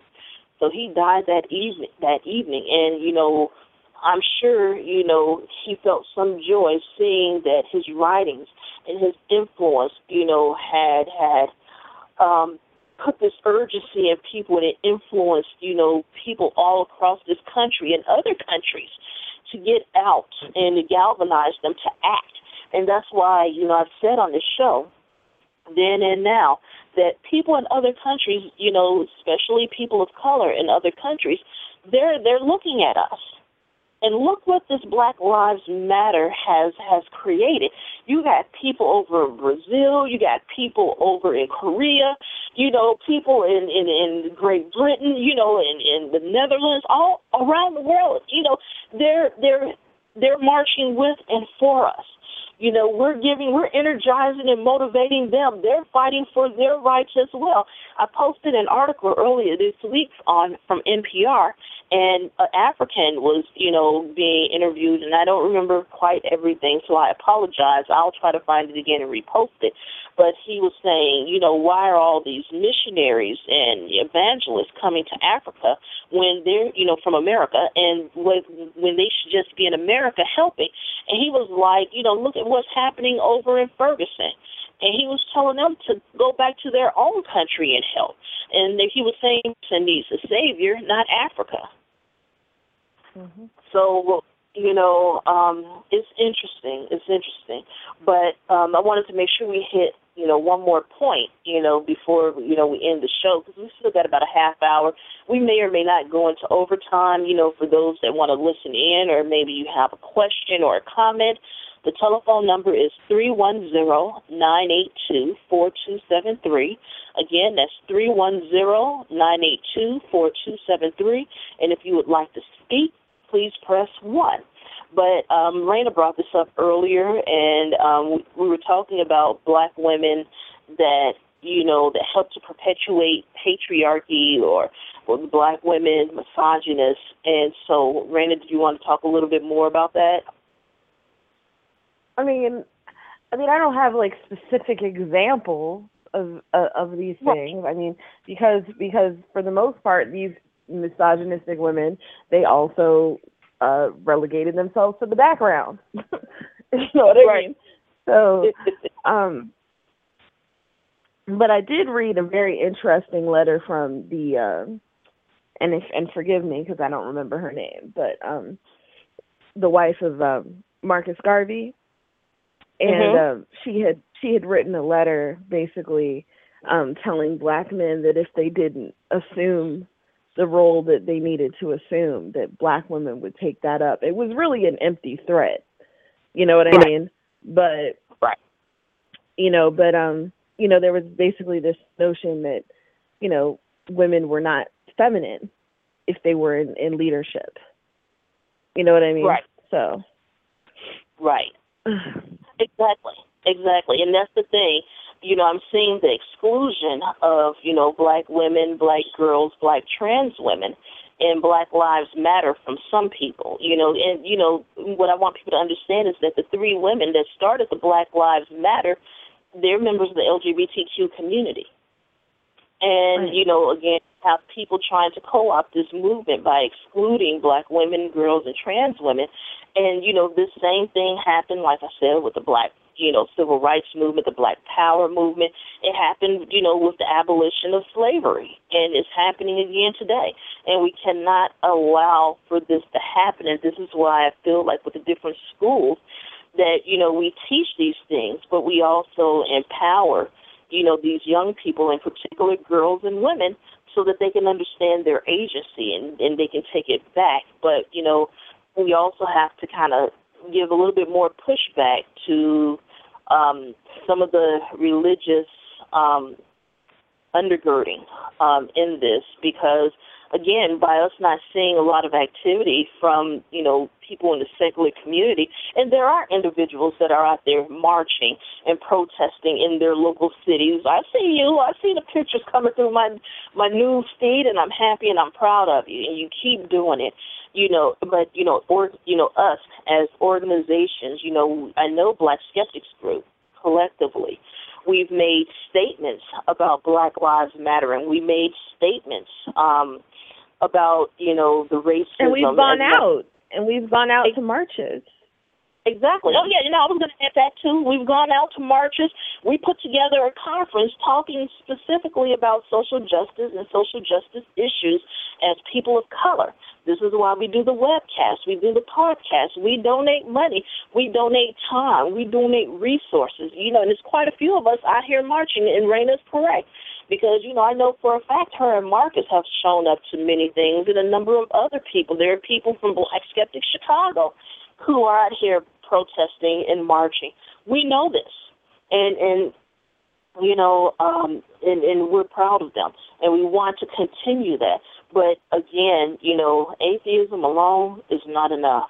Oh, and don't forget Sakivu's been Sakivu has been to to marches, and you know what I oh, mean. And I know you went to rallies, so yeah. Sakivu is a great marshal. That that goes without saying.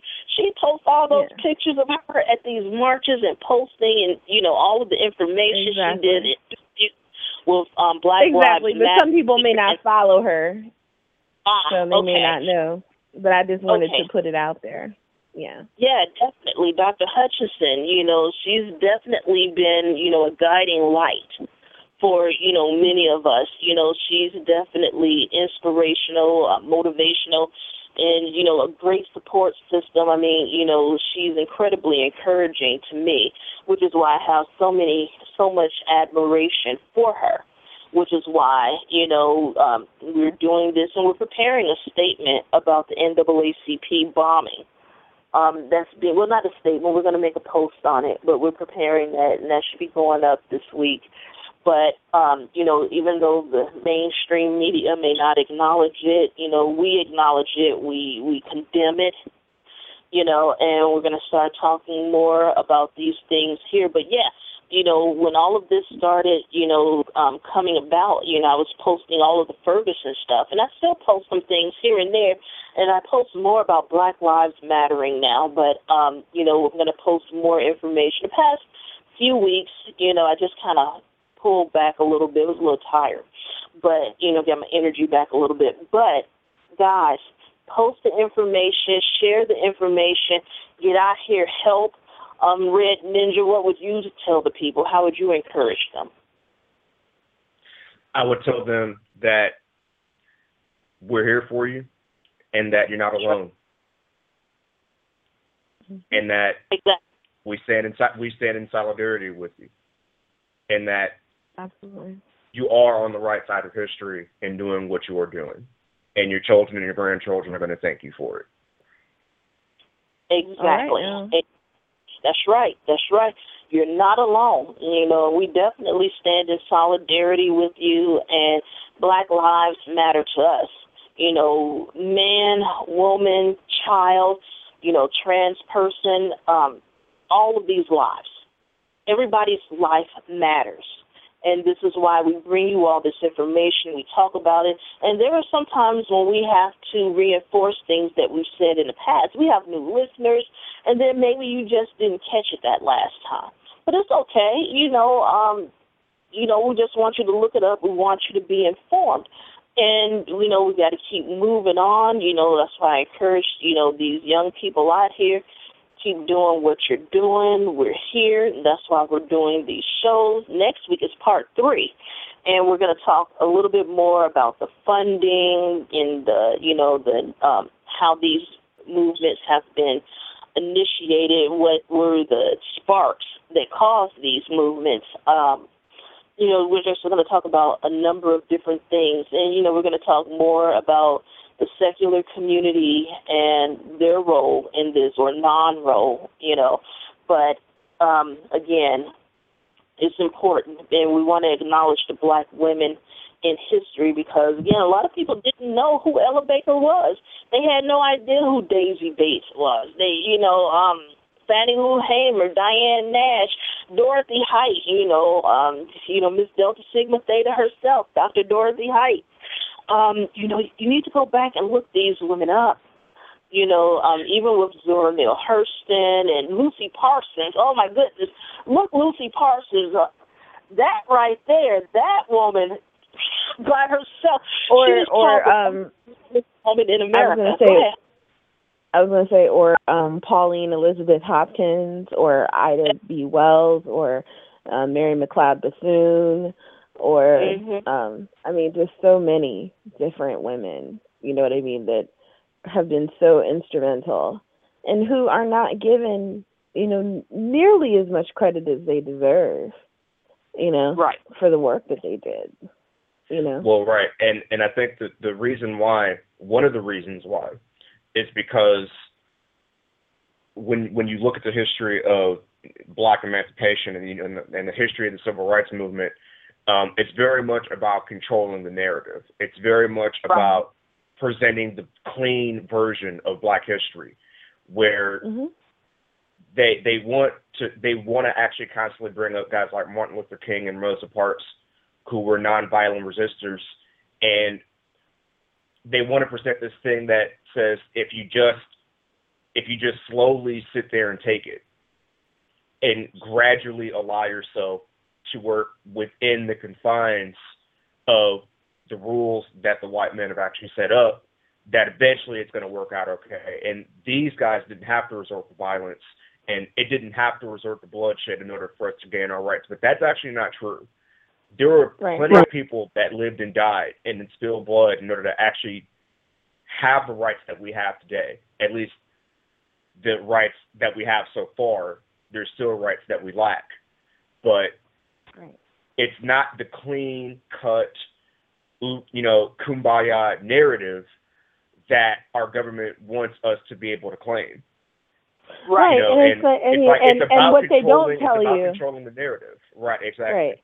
Go ahead. And what I was going to say, and what they definitely don't tell you is that that nonviolence was leveraged with violence, because exactly. what was going what was going on in this country was that there were a lot of black people who were sick and tired you know and they and they were really and they were they were not you know they weren't you know they weren't listening to Martin Luther King telling telling them you know that we should we shall overcome. They didn't want to hear that crap. And and they were they were out here in these streets and they were out here in these streets. And so you know they at, at the same at at the same time that he's uh telling people you know we shall overcome there were riots all over the country. You know what i mean? Exactly. there were Exactly. you know there were you know there were black people who were fighting back they were tired of being bombed they were tired of being of living under Right. threat you yeah, know and, and, you know, it's amazing to me too. Like, it's amazing to me too. Like how much of a role the Black Panther Party actually played in our liberation too, and that gets downplayed to this very day. Guys like you know, oh yeah absolutely Carmichael and Elaine and they Brown. weren't even violent and they weren't even violent but what it was was they were there was such a fear that black people Yeah. would take up arms and be violent that they that the plan the panthers were a major threat you know Exactly. Exactly. And see, and the thing is, is that like I hit on three points. the first point when um, Raina was talking about Martin Luther King, Raina, and Red Ninja, they were talking about how you know, there were already riots happening all over this country. We've talked about this and we'll talk about it again. The people weren't feeling Martin Luther King. Less than 5% of the black churches supported King when he was out mm-hmm. here, part of the civil rights movement. And, you know, there's a mistaken or, you know, um, the, this delusion that, that people think that the civil rights movement was based in religion, and it wasn't. It was a secular movement, and less than 5% of the church supported King. They weren't feeling him and his message. Secondly, you and you all were talking about the, well, not you know, the black. Well, hey, I'm sorry. I just want to say one thing about that. But a lot of these uh-huh. churches weren't really feeling weren't really feeling the civil rights movement anyway. Put that out there. No, exactly. yeah. right. Because they, they wanted the status quo. They didn't want to, right. you know, up their their mainstream white you know, preachers and politicians, they wanted the status quo because that, they were doing. Right, and not just that, but I mean, to a certain degree, um, segregation um, made it such that there were particular people in the community that had power, right? And, yeah, and a lot of these people, right? And so a lot of these people were scared.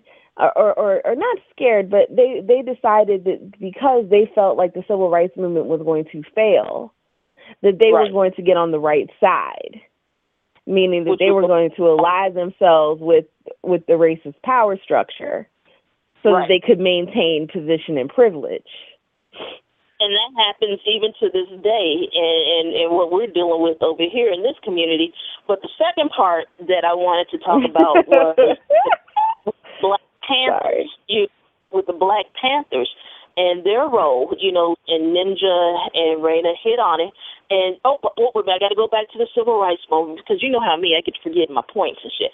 Um, even though you know you have a lot of people focusing on the civil rights movement and how it was nonviolent, they had weapons, they had guns, they were able to protect themselves if the Absolutely. situation came to that. And I've posted a couple of articles um, and NPR interviews on my wall over the you know past few years, but we'll post it again. But you know, um, you know, they were saying um, we shoot back.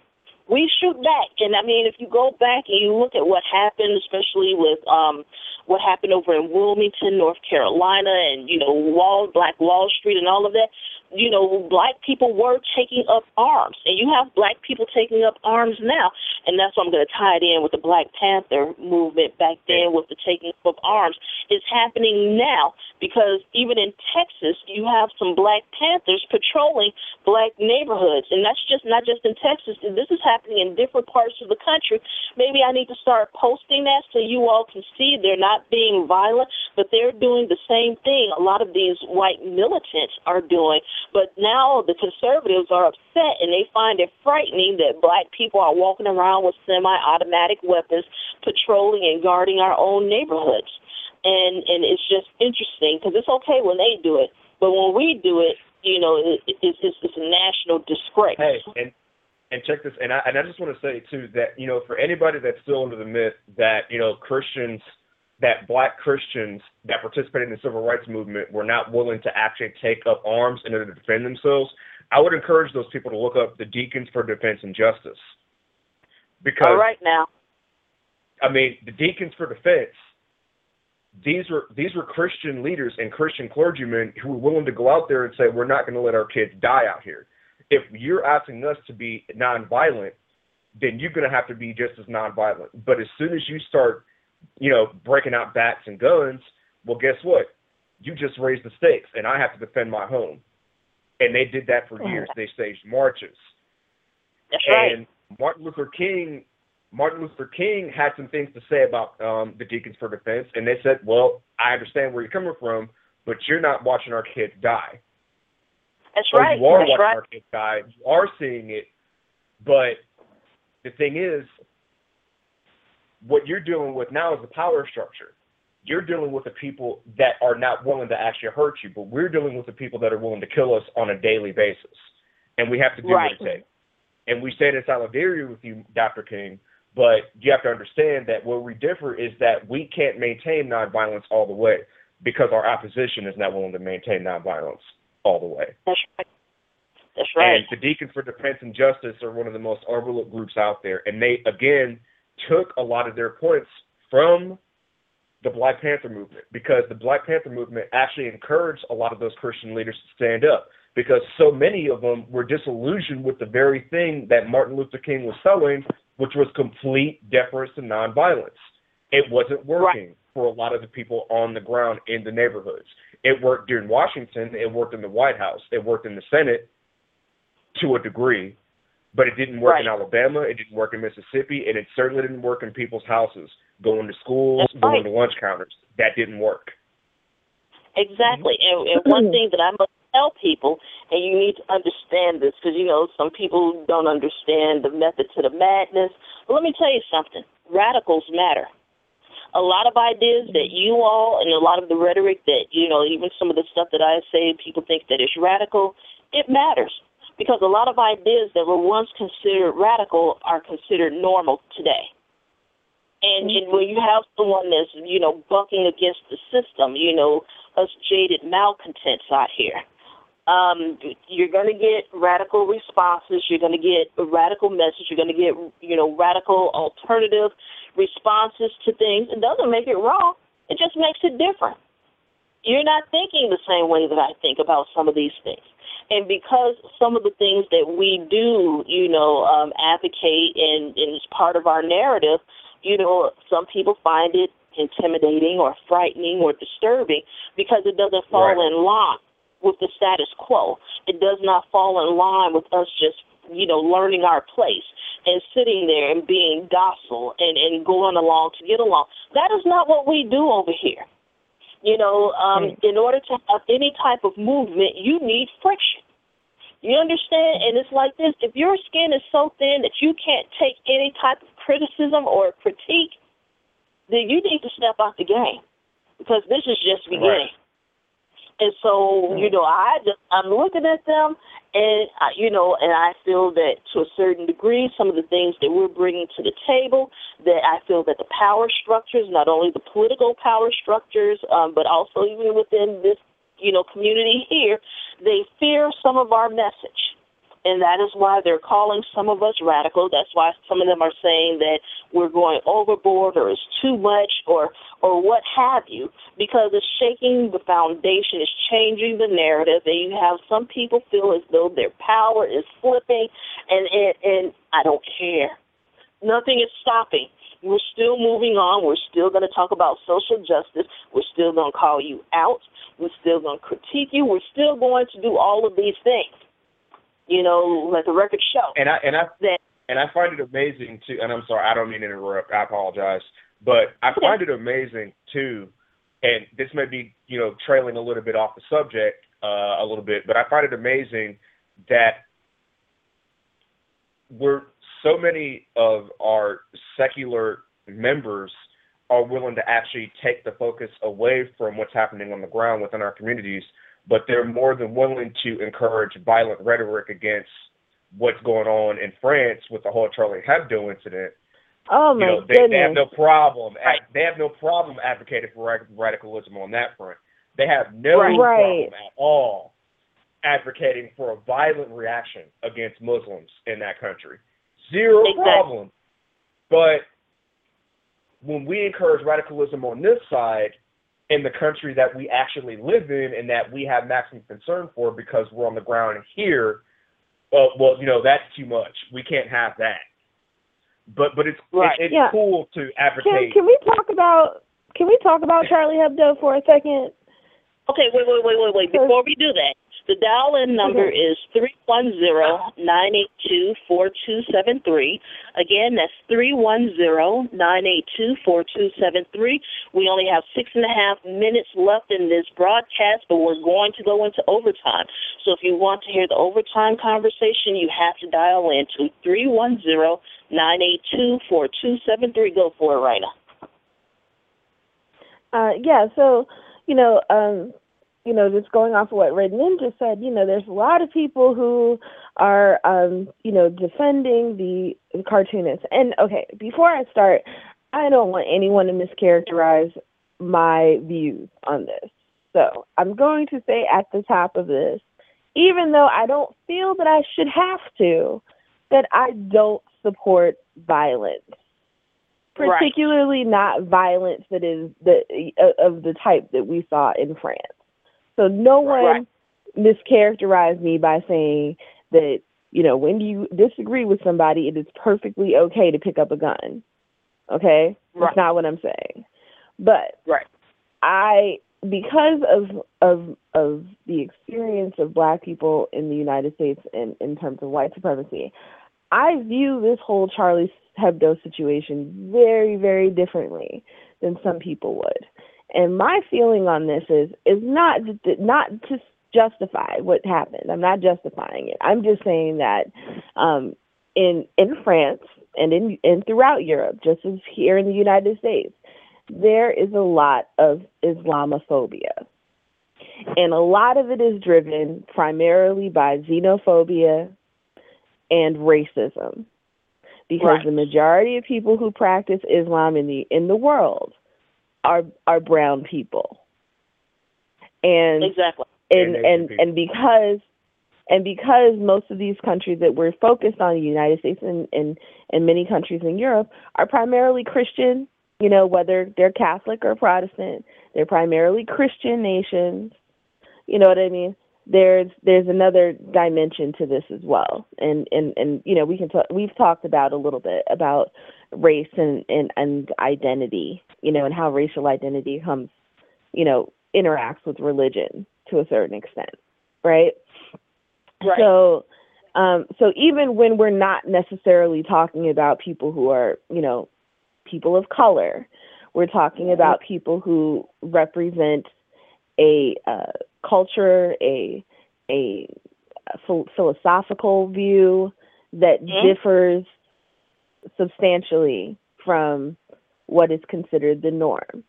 And this makes a lot of people profoundly uncomfortable. And because of that, we've seen in, in the United States and in Europe um, a, a resurgence in white supremacist movements, right? We've seen Right. a lot of a lot of um, we, we saw the growth of militias explode of these you know these white supremacist militias ex, you know explode after Obama was elected president. Um, you know, you can just look at the um, Southern Poverty Law Center website to see uh, the expansion, how this is, you know, changed after Obama. Um, same things going on in Europe. I mean, a few years ago we had the um, Swedish man. I believe that was was that Sweden. I believe it was Sweden, or was it was it Greenland? I forget. But you remember the guy, the the guy who um, went on a killing spree. Essentially, he was motivated um, Okay. by his white supremacist views and feeling as though the country's dynamic was changing. I believe that was Sweden, actually. Um, that theme that theme is actually also in a in a um, in a book series and, and movie series that's very popular called uh, "The Girl with the Dragon Tattoo." Um, there's a it refers to this sort of neo-Nazi white supremacist, you know, um, resurgence that's going on. But um, but yeah, this is what's going on in Europe, and so you know, for for people who live under those conditions, I mean, we've seen in the United States how even Sikhs has been attacked because of their because of you know their guards because they might wear a turban because they um they look you know different Different. from a lot Uh-huh. of people who regard themselves as quote unquote American, you know. Um Right. because of the and be and because even I mean even when you look at the media, right? See media and culture plays a major role. I mean, look at most of the major movies that have come out. Um particularly those that have like a sort of action thriller, you know, based content. A lot of those movies feature villains that are Muslim, or if they're not Muslim, they are people who are clearly of Middle Eastern descent, right? Right. Heavy accents, speak Arabic or Farsi or some other, you know, foreign language, you know, foreign North African language. Um, you know, there, so culture plays a role in these things. And so, as a black person, when I see someone defend Charlie Hebdo cartoons um, by saying, "Oh, it's just a cartoon," my mind goes back to racist caricatures that are found in things um, in, in in in such childhood, uh, you know, beloved childhood cartoons like Looney Tunes. Okay, Looney Uh-huh. Tunes is very racist, especially Right. especially old Looney Tunes. I mean, just Right. the, ways in which Native Americans, Asians, Black people were portrayed in these things. I mean, very, very hurtful images that are that are shown. Um, there's even there's even um, one really disturbing cartoon, and I remember that I didn't really feel comfortable with this as a child. It's um Bugs Bunny shooting at Native Americans, singing "One Little, Two Little, Three Little Indians." Yep. Yep. Um, exactly. and and you know which is not which is not really a corruption of that song in the first place because that's exactly what the song refers to you know what i mean but you know it's this this is considered ch- children's entertainment which is part of why when people say that you know we have to be careful how we talk to kids about race and you know um we don't want to um we don't want to uh warp them you know what i mean i'm like the kids are already being warped you know what I mean? They're already being, they're already been, they've already been. I mean, if you look at, I mean, there's even old photographs that you can find of black families that had been lynched or burned out of their houses. And there are children sitting in Yes. front of these bodies, sitting in front of these burnt out houses, smiling, sometimes eating ice cream. You know what I mean? Like, so to me, there's And, really it, this, and it's not like you know, and it's not like you can't find these kinds of images on the internet anyway. Exactly. Right. I mean, you can find these sort of images on the internet, and so and and so when we, you know, when we talk about like Charlie Hebdo, for me, we have to think about it in a larger context, in a context where you already have oppressed minorities who are being told that they can't express themselves, you know, via Right. wearing the burqa, being told that they can't express their religious views. Um, you know, people who are are very intolerant towards their religious views, even though their religious views have nothing to do with the religious views of people who, um, you know, have maybe engaged in, in in what is referred to as jihad. You know what I mean? They may be very very moderate. They, you know, but they're still being um, repressed. You know what I mean? So, you know, and at the same time that everyone's talking about freedom of speech, what about the freedom of speech of Muslims? What about the rights of Muslims? What about the rights of people of, of color, you know, who may have um, immigrated to France and elsewhere? You know what I mean? Right. Where their rights are being where their rights are being um, trampled upon. I mean, right now we're taught right now in Israel there are hundreds of thousands of of African refugees from Ethiopia and Eritrea and elsewhere who are in Right. concentration camps. Yep. Concentration camps. You know what I mean? So, you know, this, and this is not to say that, you know, uh, you know, Muslims good, Jew, Jewish people bad. No, this is not that conversation. So don't run don't run and say that either. You know, but I think that we have to complicate our understanding of things. We have to um, realize that the world is not black and white. It's not as simple as good goodies and baddies. You know what I mean? Right. There, you know, the Charlie Hebdo. Yes, Charlie Hebdo had the right to make those cartoons, no doubt. Not saying that the the the, cartoons um, that he didn't have the right to make the cartoons, but having the right to do something doesn't make it so. Doesn't make it right. And that's And, what uh, we need to also understand. Now, I'm I'm going to be careful here, and I'm going to say that um, no one has the right to kill over any cartoons either, and you know, none, not No, one of, of us course. here, and I'm arguing that violence is the answer to any of these controversies, right? Right. That, and certainly, you know, the idea of freedom of speech has to be taken very seriously. Um, but at the same time, your freedom of speech must understand that there are going to be consequences to freedom of speech, and you have to be, and that without having to use violence, you should be prepared for that fallback, without actually having to resort to any violence. And right, I and I mean, and also, and I extend my sympathy out to the cartoonists and their families because of the fact that nobody should have to die over these cartoons. But at the same Agreed. time, understand that, yeah, but at the same time, understand that when you look at these cartoons and when you see how some of these, and frankly, how racist some of these cartoons really can be, um, you you have to you have to kind of sit back and ask yourself, is this really? First of all, if you're an atheist and you're thinking that creating caricatures of the people you're actually trying to win to your side, if you really think that that's actually going to get people to consider the idea that there is no reason to believe in a God, then you're sorely mistaken. Right, and I mean, and and caricatures like, and, and and we say caricatures like these people aren't drawing stick figures. You know what I mean? They're drawing, you know, some some pretty some pretty racist um depictions. You know, I mean, everything down to the hook nose. You know what I mean? And the um the stereotypical garb, which is not necessarily the actual garb that is worn by, you know, people who practice Islam. You know what I mean? Um, but it's um it's really it's really insulting and I mean and some of these same, you know, cartoonists have have said that they would never criticize um Judaism or Christianity in the same way.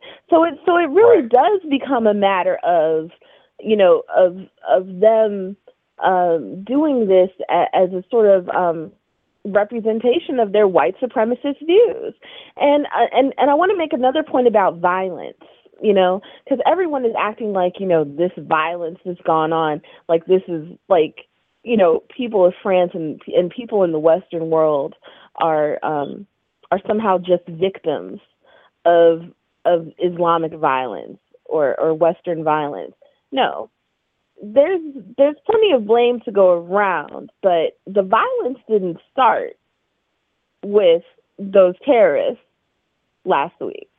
You know what I mean? Right. It didn't start on nine eleven. You know what I mean? And there and there's and you know, we can argue back and forth about who started what. But I think that we have to definitely take a look at Western imperialism and, and interference in um, in in the countries that comprise what we call the Middle East. I mean, even if you look at movies like like Argo, you know, it it you know you know they have in the be you know of course I'm saying movies like Argo because you know some people are not going to know where to go initially to get information on what happened, right?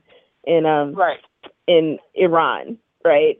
And um and elsewhere, right? But you know, there was a period in the 1970s where a lot of these countries were already starting to modernize, right? Or what we think of as modernization because we're coming from a very western perspective. You know, when we talk about modernization most of the time. But most of these countries were very modern and, and modernizing and they were, you know, leaning de- towards, you know, democracy. Um, but intervention is what prevented that. Just as intervention prevents a lot of uh, a lot of um, democratic processes from um, the you know going through in uh, in countries today. You know, when we don't like a leader, you know, we shut them down. We we support coups. We you know. Um, we use trade embargoes. We, you know, we use all of all of these things to interfere with the um, beliefs and, and political views of people in what should be a sovereign country. You know what I mean? And Right. there's only so much of that that that people are going to be able to take. You know? Right. Right. And, it, And- and, the way and- the way I look at it, I'm sorry. Go ahead. Go ahead. No, no, and and I said and and so it's not to say that you know that violence is is a great thing, but you know when we talk about violence, we have to be honest about violence. You know, we the United States would not exist without violence. France would not exist as it does today without violence. You know what I mean? So there's this way that we have in in the West of romanticizing violence when it comes to our founding, right? and to um you know in terms of our freedom and, and and all of that we have all of these lofty ideals but when other people try to seek those ideals right try to come up from underneath of our uh, our you know our colonialism and, and our imperialism, we then cry foul. Right. You know what I mean? And so there's something Right. that we have to examine in that, you know? So that's just my and, point. and and my my thing is okay. So I will be the first one to admit that I don't consider Islam to be a valid religion or a valid belief system at all in any way. Um, we know that there are ideas in the Quran that are completely reprehensible, and we know that Muhammad um, most definitely was not somebody truly worthy of following. You know, when you sleep with nine and six year olds and marry them as brides, I mean, you know, that that's that's the end of your respect. Muhammad was not alone in that, though. We we Oh, should point no, out though that. Muhammad was not alone alone in that. That He was going on in Europe He- too. He Yeah. he wasn't. He wasn't, and I'm not going to Yeah. deny that. But Yeah. what I what I will say is this: if you're going to criticize Islam, you don't get there by criticizing the people inside of Islam. You criticize the ideas themselves. You Right. Where they get their ideas, but you don't criticize the people. Because if you're prepared to criticize the people and the ideas, but you're not prepared to criticize those same ideas in regards to both Judaism and Christianity or the people, when you're not willing to go out to the extent to offend the religion that you were born into, um, that to me makes you a complete hypocrite. Because a lot of the and you know it's funny too when you listen to like black Christians, and because I've heard black Christians actually defend um, the outcry against you know Muslims and Charlie Hebdo and you know and the very kind of racist depiction that goes on in a lot of those cartoons, and it only takes me asking a black Christian who defends, let's say Charlie Hebdo all the way, 100%, because of the fact that they have this anti-Muslim bias. It only takes me asking a black Christian, how would you feel if we portrayed Jesus in the same way? How would you feel if we put Jesus up on a cross, you know, getting fellatio? How would Right. you feel about, you know, the Oh three my McGee goodness. being Oh, they portrayed would. with Oh, they'd be ready to riot. If you saw some that of them. exactly, if you threw a cartoon of Jesus in as I would say in as discouraging a manner as the cartoons that are drawn of Muhammad, there would be a full scale riot. Right. There would there, Exactly. there would And I be mean- no turning the other cheek. Right, and and and one more point about violence I want to make because you know people talk about like oh, but nobody died when they drew drew those cartoons. Really, nobody died. So the dehumanization of people via you know cultural forms like cartoons has nothing to do with the way that they're viewed. Are Right. you serious? Are you, really? We're going to make that argument in 2014? after we've seen 400 years of slavery and what you know Jim Crow and all of these other um, you know institutions have done to um, the reputations and the images that we see of Black people, not just in the United States but elsewhere, and we're really going to make that assertion that somehow because it's a cartoon that somehow it must also be innocent. You know what I mean? it, and, Right. and that's and and I think that that is that is a key point because again, um, if if one group of people are being caricatured and you're defending their caricature, but you're not willing to defend your own caricature, then you really have to kind of take a step back and just ask yourself, how far are we going to actually take this before we come off looking like hypocrites?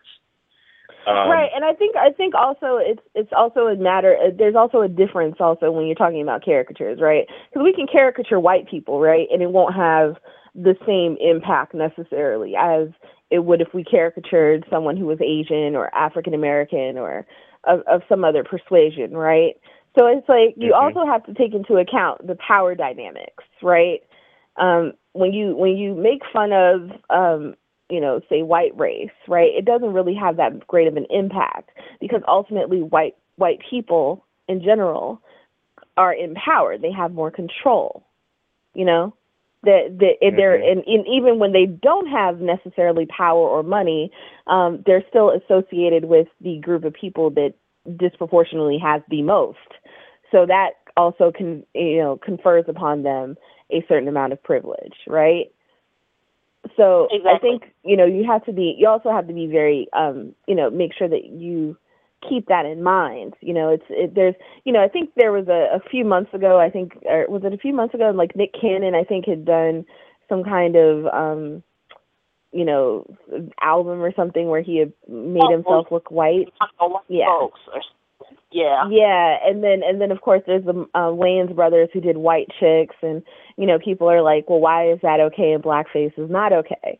Um, I mean, and there are some people who are going to argue that white that you know whiteface is is just as harmful as blackface, and um, I think those people are crazy given the history of blackface, and um, you know, and just and just sort of the um, violence associated with it, and the fact that it's been used to um, uh, to uh, reinforce all of these uh, extremely narrative negative stereotypes about black sexuality and and violence um, in a way that that's never really done with white chicks. Like it's pretty much like gentle ribbing when people when black people do whiteface, right? It's mostly like you know, you know, just making fun of people not being able to dance on beat and that kind of stuff. you know what I mean? Right. Whereas blackface and in in the like tends to be much more sinister.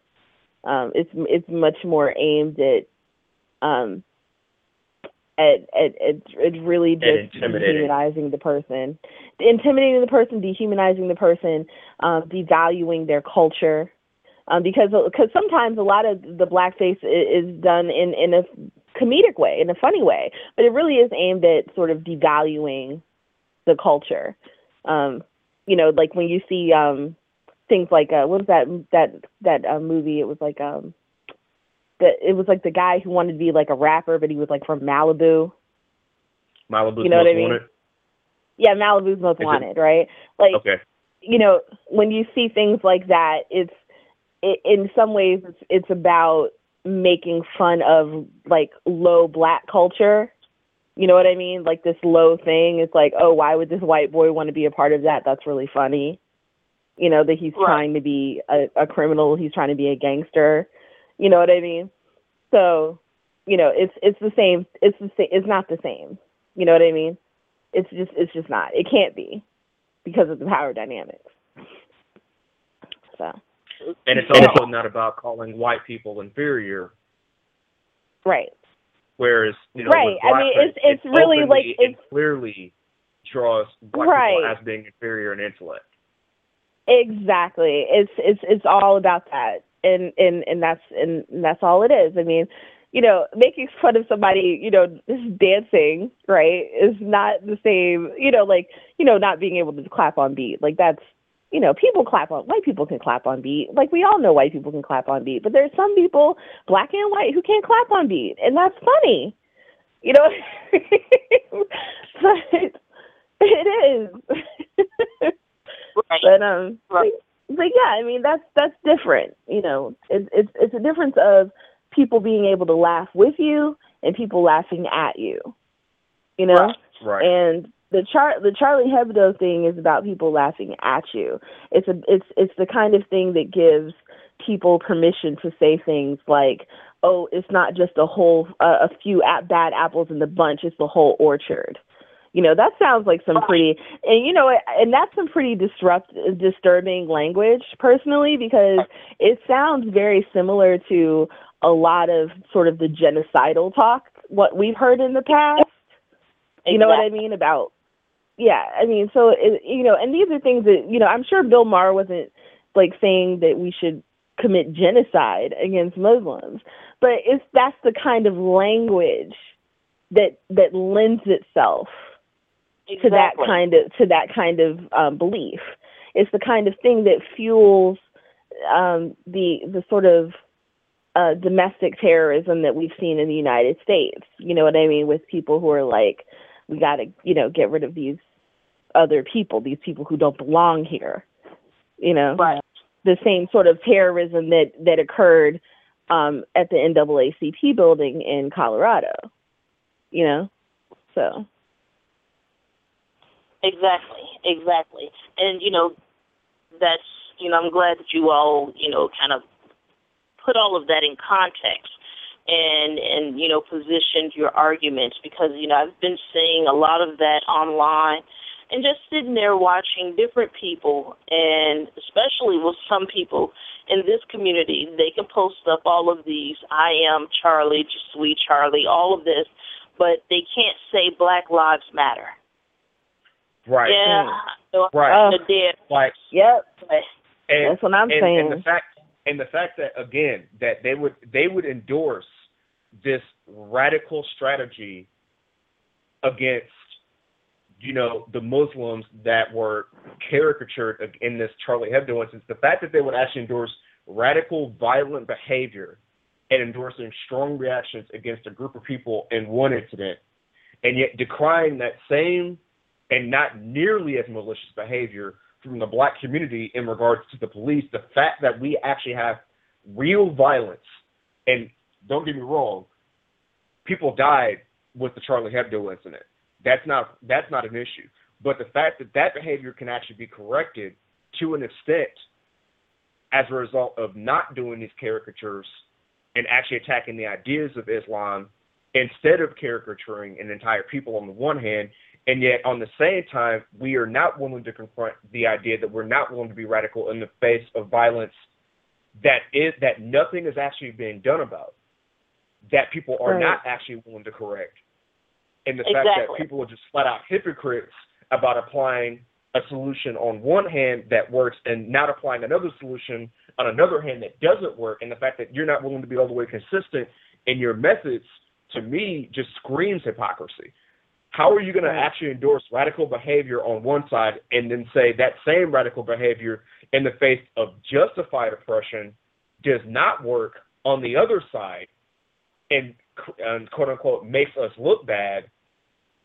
I mean, come on now. Right. Right. Right. Exactly. Get the get the fuck and out it, of I mean, face. it's like.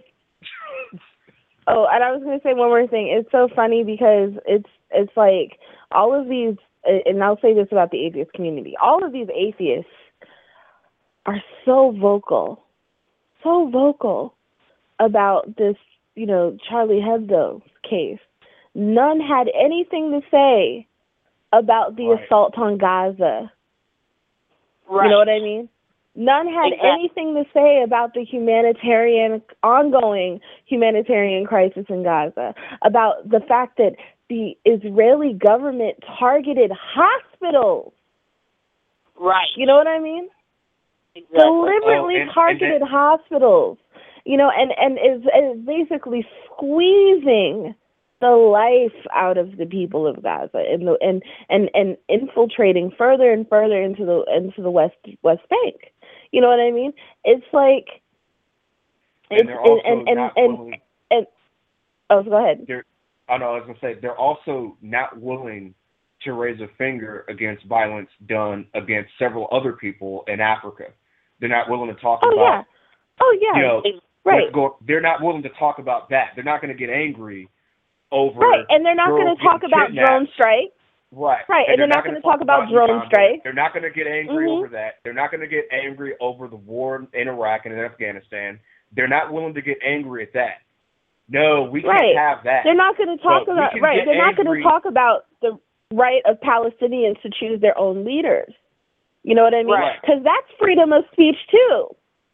right? right. But they're but they're not allowed to choose their own leaders, even if they are from Hezbollah, which is really stupid because you know this is how you radicalize people, right? You radicalize them by not allowing them their choices, right? By taking away their rights. And and what's really interesting is, is that if you look, if you actually look, you know they they would have a better chance of of seeing the sort of temperance and um you know the sort of ramping or, or, or tamping down of violence if they actually allowed Hezbollah to rule. You know what I mean? To actually engage in the in the in the business of of rebuilding Gaza and and governing the Palestinian people. They probably would see better results, but the problem is is that there are people who are who are against a Palestinian state ever being um, a, a reality. They don't want to see it Right. happen. And, Exactly. and don't forget too that a lot of these guys um, who fully endorse, you know, radical behavior against like the Muslim community as a result of the Charlie Hebdo incident, these are a lot of the same guys that would agree with, you know, a lot of what Sam Harris is saying about the fact that Israel has, I would say, the moral upper hand in the situation. These Right. guys were already not just anti-Muslim, but anti-Arab and anti-Palestinian. Right. Exactly. They're, they're really anti anything that isn't white Western culture because they'll say things like, you know, Islam is the is the mother lode of, of bad ideas. Really? Because I can think of a mother lode of bad ideas that come out of Western culture. A mother lode. Right. You know, one of them kept one of them kept people who look like me in bondage for over 500 years if you're talking about um Brazil and elsewhere because some of those places didn't, you know, get rid of slavery until much later. You know? Um Right. it's a mother lode of bad ideas. I mean, in in many ways, many of the um, beliefs that are are um, held about capitalism and economics are the mother lode of bad ideas. You know what I mean? That's not to say that's not to say that you know capitalism itself is is is necessarily a bad thing. It's but the way it's certainly implemented. You know what I mean? There's a problem there. You know? Exactly. And Exactly. you know, the mu- racism is also the mother lode of bad ideas. Absolutely. Sexism is the mother lode of bad ideas. Homophobia is the Absolutely. mother lode of bad ideas. Um, hmm You got to get White supremacy is the mother lode of bad ideas. Right, exactly. Exactly. Western imperialism is the mother lode of bad ideas. So, Right. Right. again, I'm not saying I'm not up here saying that you know Islam is right. Okay, but the fact of the matter But it's is, not all again, wrong either. It's not all wrong either. Nobody's all right and nobody's all wrong. You know what I mean? Right, But right. in, in Right. this situation, you know? And guess what? If it is wrong, you attack the idea. You don't attack the person. Right. That's Exactly. what, that's what I'm getting. at. And, and and that's one of the issues. You know, I've been sitting back letting you all talk, but I'm glad you brought that point up about you know attacking the ideas or the ideology and not attacking the person. And and and that's what we've been talking about from the very beginning. Even with you know people in the secular community when they go after you know the their the religion or whether it's Christianity, Jehovah Witness, you know, Seventh Day Adventists or what have you, you know, you you attack the ideology, but you know, I, this is the point that I meant to make earlier, and I apologize because it just came back to me. We talk about how, you know, in this community, as Sikivu, as Dr. Hutchinson says, you know, the fetish, fetishization of church-state separation and creationism. You know, what a lot of people don't understand is that Seventh Day Adventists and Mormons have done more for the separation of church and state than the atheist community. Anyway, I just thought I'd make that point. I thought you all would find that interesting. And the Jehovah's Witnesses. Right. Yes. And Jehovah's and actually and very actually strongly. oh go and ahead. also the thing I is was like this, and th- there's this myth, and I'm sorry, um, but there's this myth going around that Christians also don't defend this, but that's not true. The leader of the Americans United for the Separation of Church and State is a Church of Christ minister. right. Right. It's true. So, so I mean the fact the fact that and his name is Reverend Barry Lynn, by the way, he's awesome. Um, if you ever get a chance to read his book Piety and Politics, and that read. But I, I want to come back to that. Like we can't make this caricature and think that you know Christians are our enemy.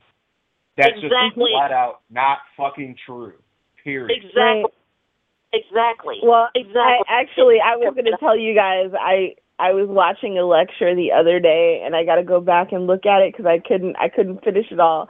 But just before I cut it off, uh the um the, the um scholar, the professor that was giving this particular lecture actually was talking about the um you know the secular uh, community's probably one of most beloved figures uh Thomas Jefferson right and um and they were talking about how he actually even though he, you know, wasn't, um, you know, wasn't a religious person, at, at least not in the sense um, that other people might have been at his time. Um, you know, with uh, taking out all the miracles of Jesus and whatnot, and you know, but um, Right. he basically, but the scholar was talking about how um, at one point Jefferson actually aligned himself with evangelical Christians. And I have to go back and listen to that because because I wasn't able to listen to it, but I thought it was interesting. I'll put up the link in your on your page, Kim. Please, I please, thought that was pretty interesting. But yeah, but see, you know, I'm glad that you brought that up and you know put that out there, and we'll take a look at it. And I'm glad that Red Ninja chimed in about you know because you know for all of the you know the all of the you know posturing that's done in the atheist community about them filing all these lawsuits and you know big on separation of church and state. I really haven't seen them do very much. Only thing I've really mm-hmm. seen are holding conferences and conventions. It's a big old frat party, and they put up billboards and take out ads that are offensive to most people. You know, and and I mean they have the right to do that. I'm not arguing that, but when you go hmm. and you do the research, you'll see that it's actually believers that are doing more for the separation of church and state than the atheist community. That's why I sit back hmm. and I'm looking at this and I'm like, you know, you're talking about separation of church and state and you're making fun of, you know, believers, but you're not really doing anything. All they're Well, doing well, is Kim, Kim, I'm gonna let's tell um just so that your our our um audience has an idea of um of what we're talking about, and you know doesn't think we're making it all up. Um, you know, some of these organizations have 501c3s, right? Right. So you can actually go and look up what uh, what their tax filings look like, right? Um, and I, I can't remember the website right now. I'm looking it up as we speak. But um but you can actually see um what they're spending their money on relatively based on, you know, maybe the prior year's tax tax filings, right? But um right. you know, some of them some of them are saying that they're educational organizations and they provide information on this, that, and a third. But if you actually dig into their tax filings, maybe they took in five million dollars and only three three million three thousand got used on education. You know what I mean? So it's like Right. you have to really be careful who you're giving the money to, who you're giving your money to, who you're um investing in. You know? And like and like Kim said, like I don't I don't have a problem with people putting up like I don't have a problem with people necessarily offending people. You're going to offend people regardless, right? There are people who are offended at the mere thought Kim and and and the rest of us on on Black free thinkers don't profess a belief in God, right? Some people are Right. just going to be offended by that. So it's not a matter of you know appeasing people or you know not offending people, not you know.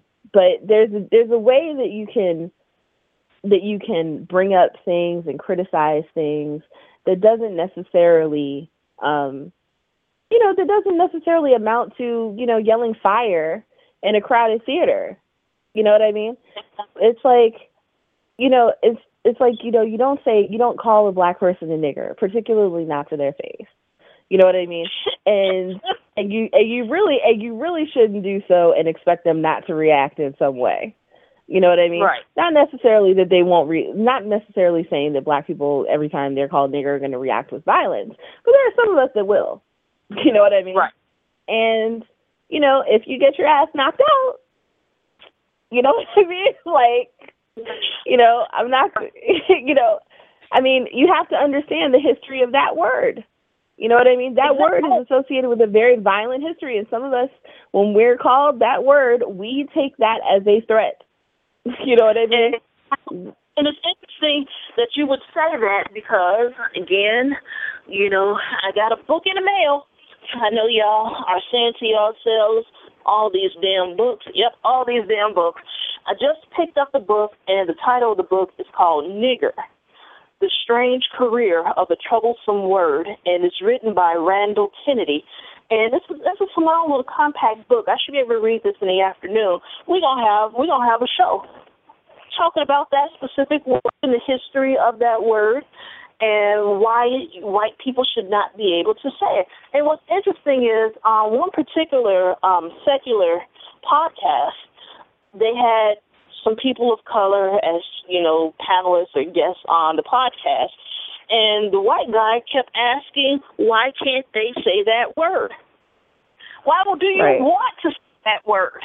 That's what right. I don't understand. What, what do you get out of it? What do you get out like, of it? Why the fuck are you? Why the fuck are you trying to own that word?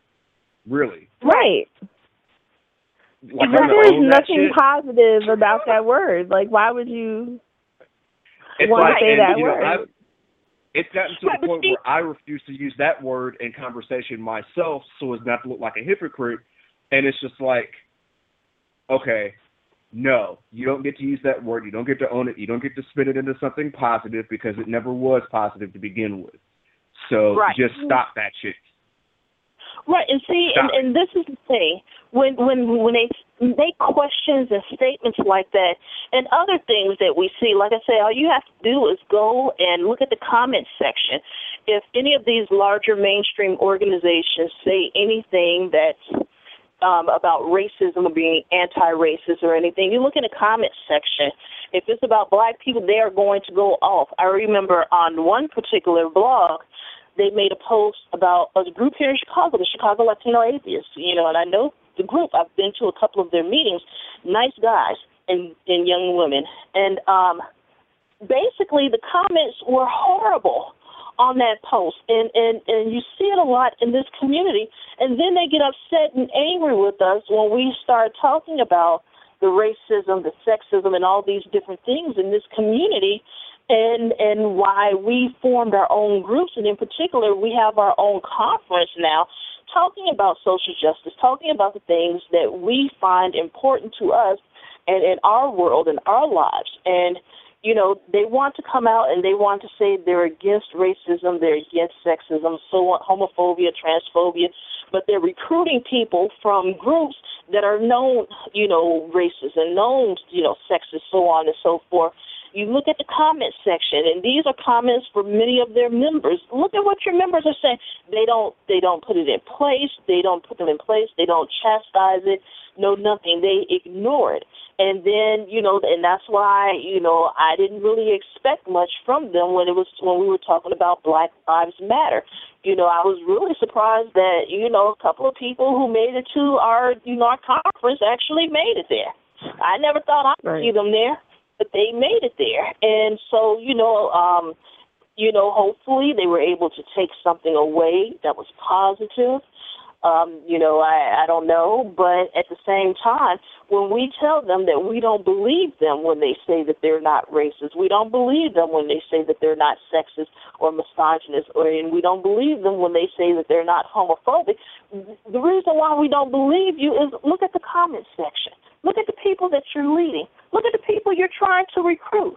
And then you turn around and call us SJWs, and then you have a problem with us talking about race. You want us to just ignore it like it doesn't exist and is going to go away. And you, but yet you want you want to address you know LGBTQ issues, which are very important. You know, and you know I'm not putting that down you know, because um, we talk about LGBTQ issues all the time. But what I'm going with that is because the LGBTQ movement, you know, again, they co-opted the people of color and pushed them to the back and put, you know, white people up front so that it would appeal to the mainstream. Basically, they wanted to get their regular white guy status back. See, even over here in the atheist community, you'll hear them saying that this oppression is not fun. They don't like it. You know, they just want to be regular guys again and that's what happened with the LGBTQ community, and and that's why you know we show some of the parallels because at the end of the day, they just want their regular white guy, white privilege, white status entitlement, you know, rolled back, and they're going to throw people of color up under the bus. Look at what they're doing now; they won't even acknowledge, you know, our issues and, and the things that are happening with us. So I mean, what do you expect at the end? But what they do is they trot out a couple of people, you know, you know who they've appointed. Why? Because these people will say what they want them to say, and they they put them out there, they trot them out there, and and and And people, I just I don't understand because it's like you really need to check into why, and you need to really check into what. And and you know I'm just gonna leave it there because we're doing what we need to do. We're focused on social justice, and that's that. But as far as me, Kimberly, you will not find me on the pom pom squad holding up any type of signs or anything regarding, you know, being an atheist cheerleader and all of that because I don't like what I'm well, seeing I couldn't happening. see you. And I couldn't also- see and- you on the pom pom and I- squad for anything, really. and I, I I have to say too that I've actually been to a couple of conferences, like mainstream atheist conferences, and you know I've actually asked, I've actually gone in and you know like asked pertinent questions about like the various talks and things like that, and you know I've had people come in and say, oh, you would be such a great voice for the secular community and all this other stuff, and it's just like, and I, you know, I'd rather focus on things other than just why we shouldn't believe in God. You know what I mean? It's just like and Right. that I'd rather focus on this over here and about actually focusing on things that matter to me as a black man. And Right. not just ah, God doesn't exist, believers are stupid and you know, all this all this rhetoric. I mean it, you're not Right. when you when you're when you're at the end of the day, when people are done with their religion, then what? You get people to let go of Christianity, you get people to let go of Islam and Hinduism and Buddhism and all their belief systems, and everybody gets to believe, everybody gets to accept that God doesn't exist. Okay, great. You've done your job there. Now what? right. Right. Exactly. Now what? Exactly. Exactly. Well, exactly. Red Red ahead. Ninja, I would like to I would like to uh, to invite you personally to come to Houston. We would love to have you because Yes. you know we definitely enjoy talking to you. So if you can make it out, we'd love to have you.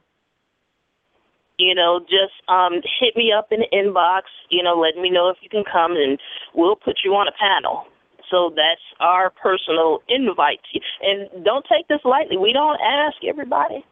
No, no, no. you know, so yeah, if you- if can get to Houston next October, you know, we we'd be honored to have you as part of, you know, um our Moving Social Justice Conference. Thank you. You're I- quite I take welcome. That very seriously. I take that Well, let us very know let us know that. if you want to come. But I look so. forward to it. Yay! Thank you. Well, You're very. I'm out, Kim. This is a great show. Thank you for having me. As always. Yes. Oh, it's always a pleasure. You and Red, and again, we'd like to thank all of the listeners. You know, whether you were listening live or um, on the archives, you know, we appreciate you. We want you to know that. And so, another reminder Moving Social Justice 2 will be taking place next October at Rice University. Um, it will be sponsored by Houston Black Nonbelievers. That's our host group. It's also sponsored by Tony, Dr. Anthony Pinn, and, and Rice University, and of course, Black Skeptics Group um, with Dr. Sikivu Hutchinson and of course people of color beyond faith. And so you know um you know we thank you guys we thank you for the support that we've gotten you know um over the past year has been absolutely phenomenal. We debuted october 16th of 2013 and you know october 11th of 2014 we had our conference. That was our you know our first conference. And so we're doing it again this year in Houston, Texas. The year after that, we will be in the DMV area, which is D.C., Maryland, um, Baltimore. We're putting all, all, I'm sorry, Virginia. I don't know why I keep saying. I was about to correct you. I was like, she's gonna she's gonna get it. There she goes. Yeah, yeah, yeah. You know, so Virginia, I, you know, I do that all the time, and I think I just called it. I think I've called it Baltimore on numerous occasions. Forgive me, people. I know Baltimore begins with a B and not a V, but um, and then after that is coming to Chicago, and then for the fifth year, we're still trying to work out some things to see where we want to have it. In the fifth year, more than likely, it'll be somewhere in the South so that way we have the West Coast, the Southwest, the East Coast, the Midwest, and the South. and so then we'll start all over again on the West Coast. So, you know, we're trying to move it around. Um, we're looking for allies. We're actually looking for believers. We actually do want believers um, on these panels and on these webcasts. If you have an interest, you can email us, people of color beyond faith at gmail.com. Again, that's people of color beyond faith at gmail.com. Well, that's a mouthful. You can also email us at blackskeptics at gmail.com. Again, blackskeptics at gmail.com. We are a 501c3 organization, so you can make contributions via those two email addresses, uh, via PayPal, and just put in a comment or the memo section what you want it used towards. If you want us to use it toward our outreach for HIV and AIDS, toward our outreach with the homeless, toward our, you know, back to school outreach, toward the conference, or the First in the Family Scholarship. Fundraising should be starting for that really, really soon. So, you know, if you're going to make a contribution, tell us what you want us to use it for specifically. If if you just want to just give a donation, nothing specific, that's fine. We can use that as well. So, Dr. Hutchinson, um, Black Skeptics Group, and you know, we thank you um, for your support. And we've only just begun. This is just the beginning. So this was part two of a four-part series. The fourth one, we will be looking specifically at Mark Anthony Neal's show, I mean book, looking for Leroy, as well as bell hooks' book, um, We Real Cool. Okay, so um, look those up. Do a little reading. That's going to be the fourth show, and next week you know, I'm trying to get this one guest in. I'm going to reach out to her and see if she'll be able to make it. But, you know, on that note, we're out of here. You all have a lovely Sunday. It is a balmy 30 degrees in Chicago. I guess I'll go outside today. It's 30 degrees. So, all right, y'all, you take it easy. And Raina and Red and everybody, it was a pleasure. You all have a good weekend, okay? All right, you take too. Take care. care. Bye. Bye.